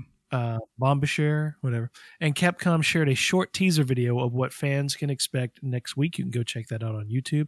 Resident Evil Village will be released on PS5, Xbox Series X, and PC in 2021. And one of the things, guys, I like about this title is it's it's um it's foregoing the previous gen. It's just it's just putting its tech on a brand new console with with with hopefully an improved RE engine, which is already top notch. Tap Yeah, Notch man. Chris has given me virtual thumbs up because he thinks that's a good idea. I kind of do too. Anything that was, I think there should have been a cutoff after that date. Focus 100% attention on new stuff, that new new, if you will. Yeah, Uh, I'm gonna, um, John, if you want, if you want, we could we could maybe hop in a Discord room and watch this together. Mhm. you watch this with me? Oh, dude, I'll, I'll sit by you and we can watch it together. Can I listen watch to it with Celine you? Dion while we do it? It depends on which Celine Dion song, but yes, It's coming back to me now. it's all coming back. It's all coming. Chris, yes, you can watch it with us too. Oh, there better be Um, moments of cold and flashes of light. So, speaking of Chris, watch how I do this. No. The only person I won a winner winner chicken dinner with on PUBG was Chris. yeah, it was. We camped And our way to PUBG that. games are victory. new PUBG games are coming, buddy. Uh, more games within the PUBG universe are reportedly coming in both 2021 and 2022. Chang Han told Bloomberg that they do not uh, that they do not to, I guess, intend to not stay a one hit wonder. A new game this year is reportedly a new Battle Royale mobile title, boo, That within the game's universe. 2022 will see the launch of another PUBG related PC and console game and a survival horror game titled The Callisto Protocol Yeah. which is which is being helmed by Dead Space alum himself, Glenn Schofield. John loves that because see, Dead Space. I still have not played that game, and I never will because space. you son of a. Well, space. I don't want to be scared in space. It's already scary enough. This is why it's a perfect setting for a game like Dead Space. Makes sense. Two things: dichotomy and a. I, yeah, you said it all, Sean. I did the thing. Yeah, I did the thing. Uh, Chris, we must we must once again, if they have chicken dinners, win those chicken dinners. Or do we do we do we leave it alone? We were we we won our last game and I'm, that's it. I, I approach that as Madden. Right? that's great. So, There will be no reckoning. Chris, uh, is this next one the Curt Schilling game? It is. Yep. It is the Curt Schilling game. Yeah. Bloody suck time. Chris, what's up? Uh, Kingdoms of Amalur Re-Reckoning will be coming to the Switch on March 16th, 2021. The Rum Master. Uh, The Rama style. I hate you. I hate you so much. uh, oh my god, the Rama and you hate spell check. Uh, will include all the DLC currently available, such as Teeth of Naros and Legend of Dead Kel. Uh, the new DLC expansion Fatesworn is scheduled for release in late 2021. Have, have you guys played this game? John has. I played it. I played it way, way back. Yeah, I played a good bit of it this year. You like it? It- it- it's what? I love it. Um, it's very. It's it's a remaster that is bare bones remaster. Hmm. Yeah. So it's very it's very tapped into the old. It doesn't do anything improved with you know gameplay and mechanics, but overall, I think it's a really well designed game. It came out the same year as Skyrim, so it, you know it never had a chance. You know, It really didn't. Plus, there was a bloody sock and a mess, and it was it was a deal. So the reality is, uh, Chris, I could do spell check, but if the word exists in the yeah, English like language, remaster, not gonna you're, catch you're it. effed. I see. I see a red line Remaster is on actually remaster. That's so funny. There's That a red so highlight funny. on You're it. lying. so you didn't know this, listener? Yeah, I'm talking to you right now. What's up? That once Chris read the news about Kingdoms of Amalur for Nintendo Switch, that was the first of three Nintendo Switch news pieces. I will bring the second, and John will close the show with one. So here we go. Nintendo Switch was the number one console in the United States in 2020, 2020, both in the units sold and dollars earned. Makes sense. It also had it makes sense. Two things economy right. it also had the best year for dollar sales in US console history, only trailing its big brother, the Wii's 2008 year. Uh, spending across hardware, content, and accessories hit 7.7 billion dollars, with 1.35 billion of that coming from hardware alone. That is even more impressive considering the lack of content compared to previous years. The PS5 came in as the second selling, second best selling console for the dollar sales.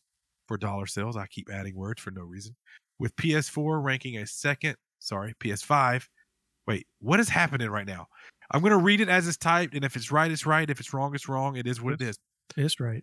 PlayStation 5 came in as the second best selling console for dollar sales, with P- PS4 ranking at second for units sold. Yeah, because we already gave that other information. Makes sense now. I'm here. Dichotomy. Retention. Dichotomy. Call of Duty Black Ops Cold War became the U.S. best selling game for both December and 2020, beating out Red Dead Redemption 2. We add that in only for our pure joy because, you know, F Red Dead Redemption 2. I'm And just that's only glad 'cause that of Chris. game that came out in 2018 is still apparently chopping the the charts. Whatever, dude. I won the bet. You John did won not. the bet. My my Uh, lunch belly says different. Mm, it was good. it is what it is. That's that's some good stuff. I you know? remember one. I remember one time telling, uh, having a discussion with Chris, saying that um, that we was the won the generation of that Mhm. generation. And Yeah. Chris came back and said, "Well, actually, John, that's not true. If you think about it, Xbox deserves that title because number one, they had the best U.S. sales. I'm like, that's not the only thing that counts. Yes, it is. Yes, it is. That's the only thing that counts. It really Plus, they made more revenue does. Mhm. total. They made more. Now money. listen, if anybody from Rockstar hears me say F Red Dead Redemption 2, first of all, we got off on the wrong foot. He Okay. means it. He means If, it. if you, John, I'm trying to plug our show here. If in the next GTA 6 that comes out, you need this podcast to be a channel on the radio station in the game, we got you. Yes. We will talk our heads off and it will be awesome. Rockstar, we love you. We just hate that Chris loved Red Dead 2 so much and it was the game, game of the year, blah, blah, blah, blah. Mhm. So now that I've rectified that, you know, we're good to go. Chris, I need you to cue up the Uh, effects knob. I- Oh, I- you, do you want to add something to this? Or I, I just want to congratulate Switch and uh, go ahead and congratulate Sony for winning this award next year because we all know they're going to. They're a wonderful Not if they PS5. can't supply it.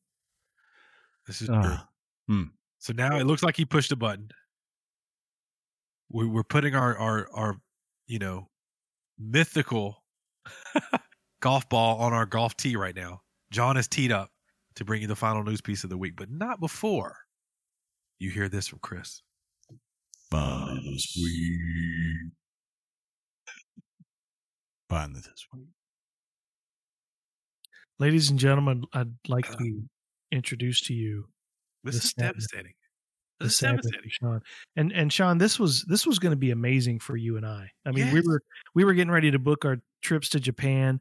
Jap- You and I were Japan! you and I were going to have a boombox. We are going to be skipping through this place Yes. with with uh, nothing's going to stop us now by Starship. You know what I That's a mean? great, that's a great song. I mean, it was just going to be magical. So Universal Studios Japan has indefinitely, and I always hate that word. Because that uh, means forever. We don't know. uh, delayed the opening of Super Nintendo World after Osaka Prefecture. I don't even remember typing that. Osaka Prefecture. That's uh, let me Google what that is. I think I, I think know. it's uh, That's like uh, their government. Uh, declared. I think it might have been uh, the prime minister, but I could be wrong. Declared a state of emergency due to the COVID nineteen pandemic. Hmm. In a press release, Universal Studios stated that no opening date will be determined until the state of emergency has been lifted. The, this park uh, was originally scheduled for opening on February 4th, 2021, and it's a good thing we didn't buy tickets, and I misspelled buy. All right. I should I, I did not know. Spelled. John, so prefecture is like a city, but it's not a city. And so I Googled Osaka Prefecture and it says it's a Osaka Prefecture is a prefecture of Japan located in the Kansai region of Honshu. Wonder if it's What? like a It's a prefecture. maybe it's like Maybe a it's like maybe it's like District of Columbia. like Possibly. a mu- municip ah municip ah I cannot say that. Yeah, Municipality. something like that. Possibly. I mean, but when I see prefecture, I immediately want to shorten it to prefect, and then I'm all up in Harry Potter world, which takes me back to the first piece of news, and I'm sad again. I'm book ended with sadness in this. In Good this job, John. Way to go, John. Way to go. But uh, like, like for real, I am not kidding you. I would seriously consider if we actually planned it out, going to Japan and visiting this in Japan even with the knowledge that they intend to bring it to the states because it could be years before it comes to the states. You do realize you might have to eat fish while you're there. That's fine.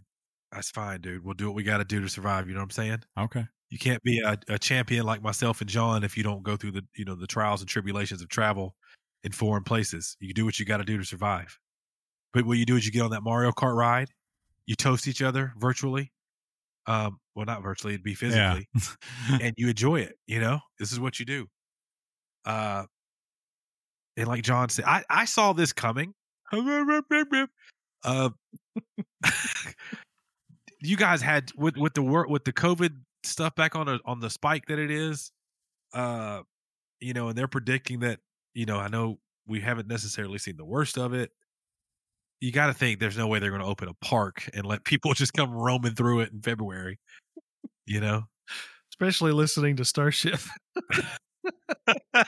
Who are these these uh, So- Westerners? What are they doing in here? What's that song they're playing? Stupid Americans. Stupid Americans. But, uh, So- yeah, Apparently, Japan is divided into 47 prefectures.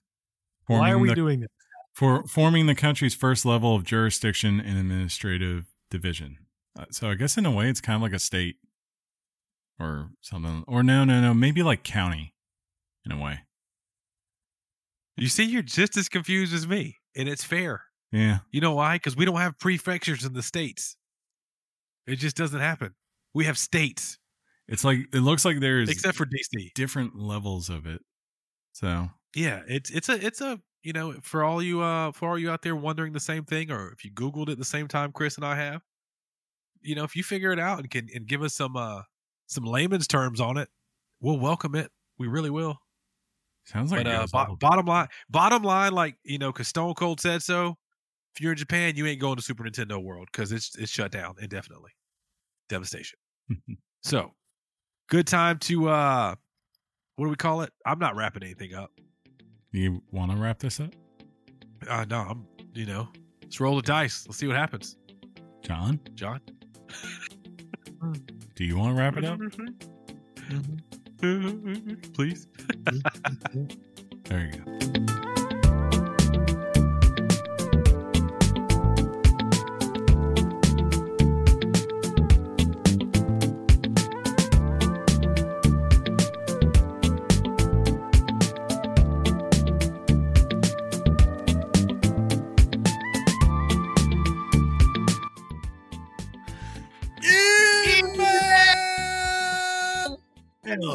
Electronic No, no, from John the cut out. John, John cut it out. What do you We- mean? We gotta do it again. I don't know. No, no. We like we we did news perfectly for once, but this But time we, we went back to the we, usual. we messed this up. Yeah, we. But now you have to say in the year three thousand. I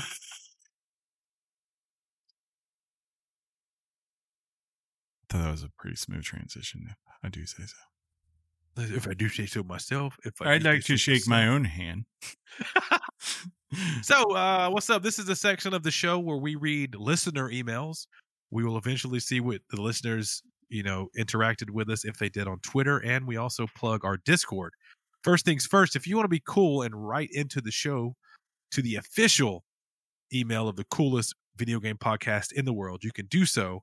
And that email address is weeklygameschat at gmail.com. And you can be cool just like, whoa, Vince. John, read Vince's email for you, boy. All right. Mm. Dear John, I meant to write you sooner, but I've been busy. You said your girlfriend is pregnant now. How far along is she? All right. That- That's funny. that was funny. That's from Eminem Stand.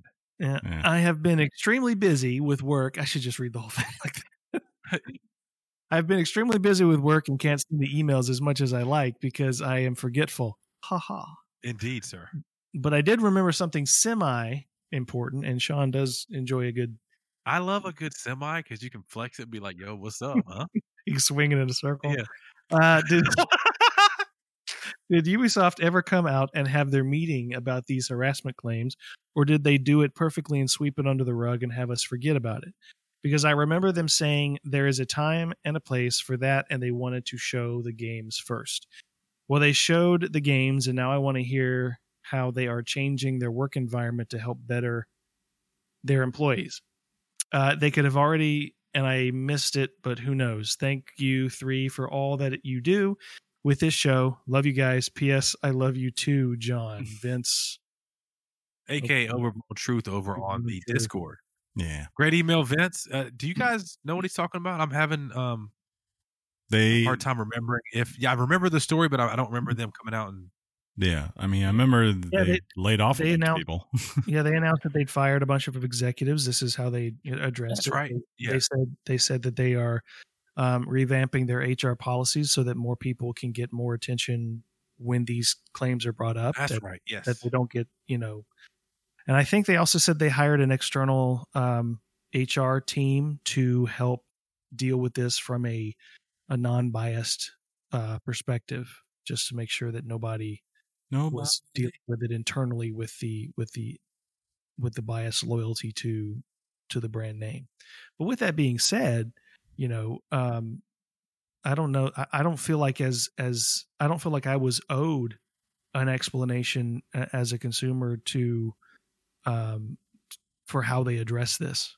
It, it it's it's personally none of my business. If they want to address it and I see it, that's fine. But it's not a demand that I personally ever had.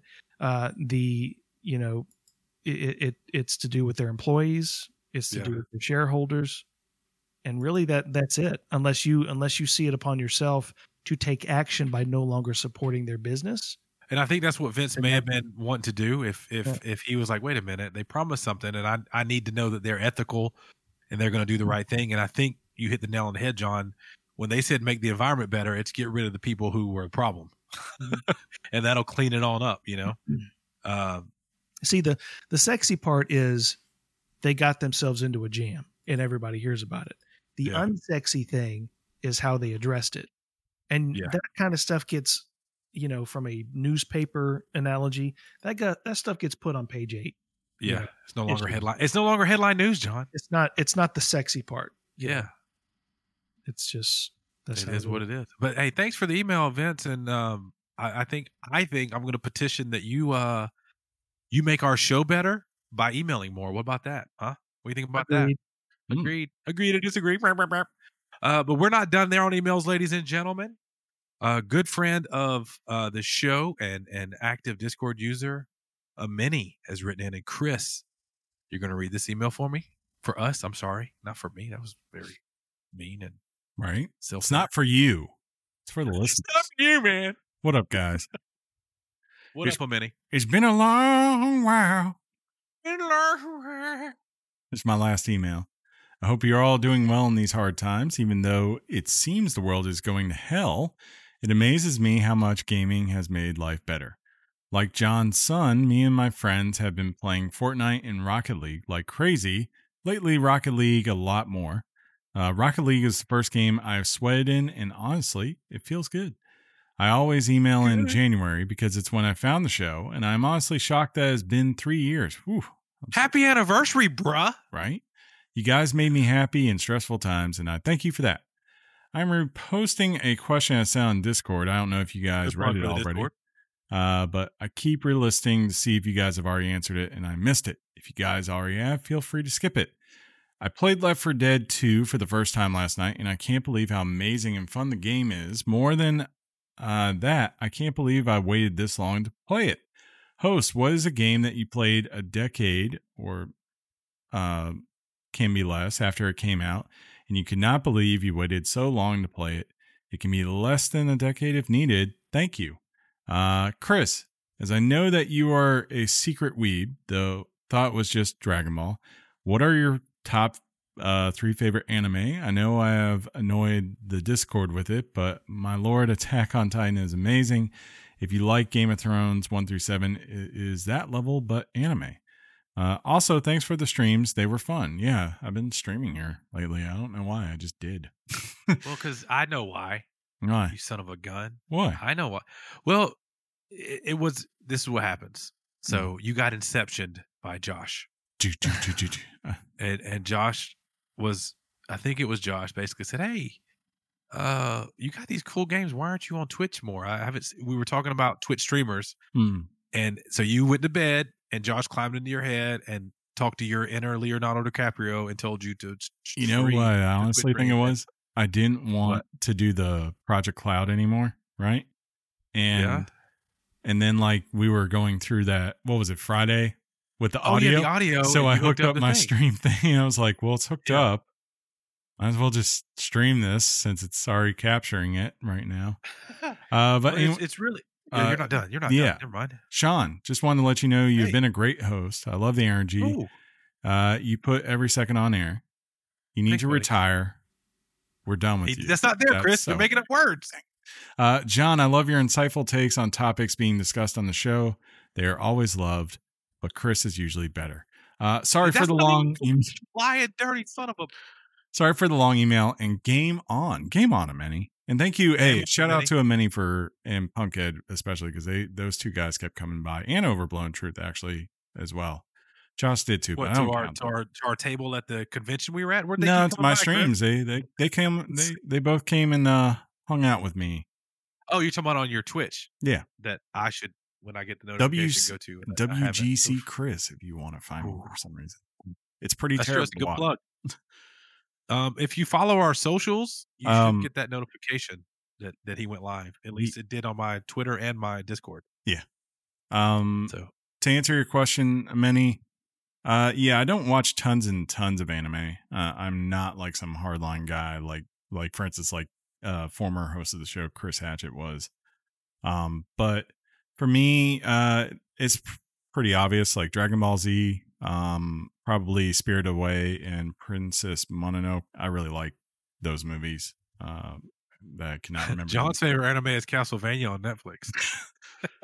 probably true. But yeah, uh, I like all three of those. Akira is great as well.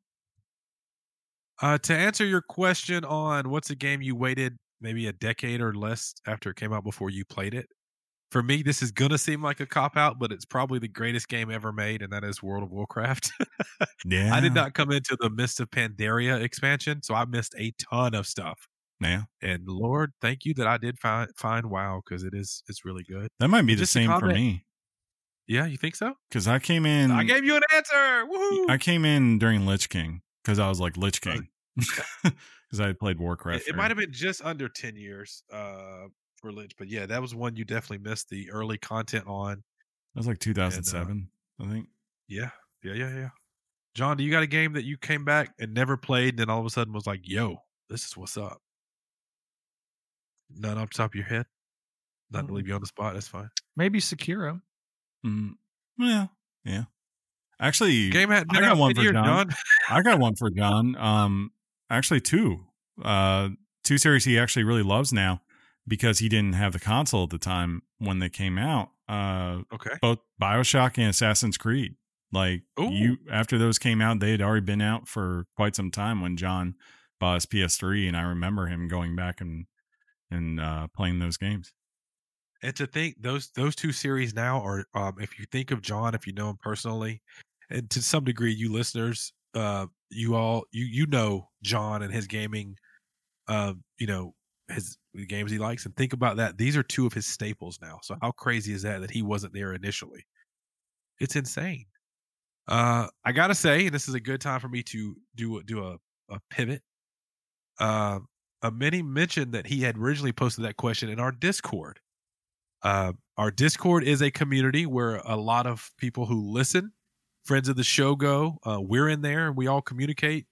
It was put together very nicely. We have a ton of channels, but you can find an invitation and join our Discord. Uh, it'll be a posted. Uh, uh, I don't want to say thumbtack. What's it called? A pin. There it is on our Twitter. We'll get there in a minute. But he mentioned Discord, and uh, we do post a lot of things, and and they'll uh, they'll mention us directly, us being the host on certain questions, and apparently Ameni did. Ameni, I want to apologize that I missed that, or we missed that, I should say. Uh, but from time to time, we get emails. There is a section for emails over on Discord, and you guys will write into us today. Um, we were recording, and I said, "Hey, we're recording now. Emails go." First person to send anything was Nacho, and he put a GIF, GIF of uh, Baby Yoda, aka Grogu, waving at me. What's up? How you doing? Uh, Saul for X wants to know, and this is a question for any of us. Have any of you played the NES or SNES games on SNES. Switch? Which one holds up the best and are worth a playthrough? Uh, obviously, I have not. this is going to be a Mar- any Mario game holds up great on Switch. Uh, duh. But I gotta say, the Zelda, the the Super Zelda, what's it called, John? Super Zelda. Probably a title that they were uh, toying with at one point. Super Zelda. Super Zelda. That Mm. game holds up great. The thing is, though, the 8 bit or the 16 bit games um, are going to hold up. They're just going to. So I would suggest, and and you guys tell me if I'm wrong, get that Nintendo Online account set up, uh, and just go enjoy the games they post out there. And it's it's worth that itself is worth the price of admission. Uh, Buffalo responded and said he found Golf Story on Switch. Uh, he's addicted. Have we heard of it? Played it? Any suggestions for other Switch games? I haven't played we, with we all I've heard I- good I've played- things. I heard good things. I played a tiny bit of it. Uh, yeah, Golf Story is a solid pick. What was the game that you and Josh like to play that I'm drawing a blank on right now, Chris? That was very pixel life. You grew plants. Stardew. Valley. Yes. So Stardew Valley, but you play golf. That's kind of what Golf Story is. You don't think it works, but it does. Uh, any other suggestions for Switch games? It just depends on what you're looking for. I mean, we're going to be, you know, obviously say Breath of the Wild or Mario Odyssey. Not Odyssey. Is it Odyssey? It's Odyssey. I haven't played it, but uh, I did see there's some game. Was it Grindstone? Right, John? Or Yeah, Grindstones. I, I keep legit. I saw Yeah, that got well received on there recently. Yeah, it's fantastic. It, it started on Apple Arcade. Um, fantastic puzzle game. Um, what's more of an action action oriented turn on on a puzzler, kind of like Candy Crush, but Mhm. you're you're killing you're killing things and all kinds of stuff. It's really fun and addictive. I Um, gotta say, not sure uh, how- not sure how it would how it would translate on Switch. That that's what I'd be curious about. I gotta say, I'm very uh, tempted to buy what is it, Mario Kart Live? You guys, they're not looking Uh, at me. now. The one you buy where you actually have a Mario running around your house and it's Yeah, I- like augmented reality. I think you'd spend ten Mm. minutes with that and say that is really cool and never. That's it? Yeah. It- Okay. it- like the only reason I feel I would get it was just be like, look at this really nice model of a Mario Kart, and it would True. just sit on a mail. True. Uh, Saul for X chimed into uh, Buffalo and said Golf Story was awesome. Check out Blossom Tales. So there's a title for you Switch owners, Blossom Tales. He says it's very similar to old Zelda games. John, my ears just perked up. I don't know if yours did. Blossom Uh, Tales. Blossom Tales. I haven't. That has. I'm not tracking with that. But um, oh wait, is that the one with the fox? No. No. Okay. No. That No. that one that one for the Fox is amazing. Yeah. Even though I don't know what it is yet. So yeah, that kind of stuff happens on Weekly Games Chat. Again, you can find that link on our on our homepage of our Twitter, which is at Weekly Games Chat. Uh, it's pinned right there. I'm looking at it. Uh, right below it is once again two notifications of some sort of fool of a took who went live. Uh, that would be WGC Chris over at Twitch. Uh, yeah, I mean he's no like Sodapoppin or you know Asmongold, but he's a he's our boy, and if he's out there, go support him. I don't know that John will ever go live on Twitch. I have before. Some of you uh, went through and saw when I had the worst internet in the world. I apologize, but thank you at the same time for seeing me on Twitch. And if I ever start going live again, I'll give you my information. But I'm Over here- my- I'm doing my League of Legends Twitch starting tonight. it would be so many people would watch it, John. It would be insane. It would be the Uh, best but- thing ever. just checking any kind of notifications over here any mentions on our twitter uh let's see here i gotta say oh yeah you guys immediately thank you uh bravo 24 actual you remember when i said uh as soon as the show was posted they went ahead and said uh hogwarts legacy wasn't coming out bravo 24 actual sean sean you okay buddy and as you heard i'm not okay buddy He's not. uh, what was seven days ago? So that would have been the 16th. We read that one. Wait, hold on. Math that again? You said seven days ago would be the sixteenth. No, no. In my head, I may have Wow. said one thing, Chris, but I'm pretty good on math. Thank you for the call out and possible attempt at a pot shot. You can. Oh, just kidding. We did have a. Oh, I want to shout out uh, at Shadowcat552. Um, this was funny because uh, he had he had mentioned us that this year's mu- musical spectacular was amazing, and I gave a thanks and all that stuff. But uh, I started getting, or we started getting messages in our DMs about getting more followers. Uh, and he was, he was apologetic and he was, he was very cool. Uh, he had signed up for something and he got some followers, but it meant like a bot was messaging everybody.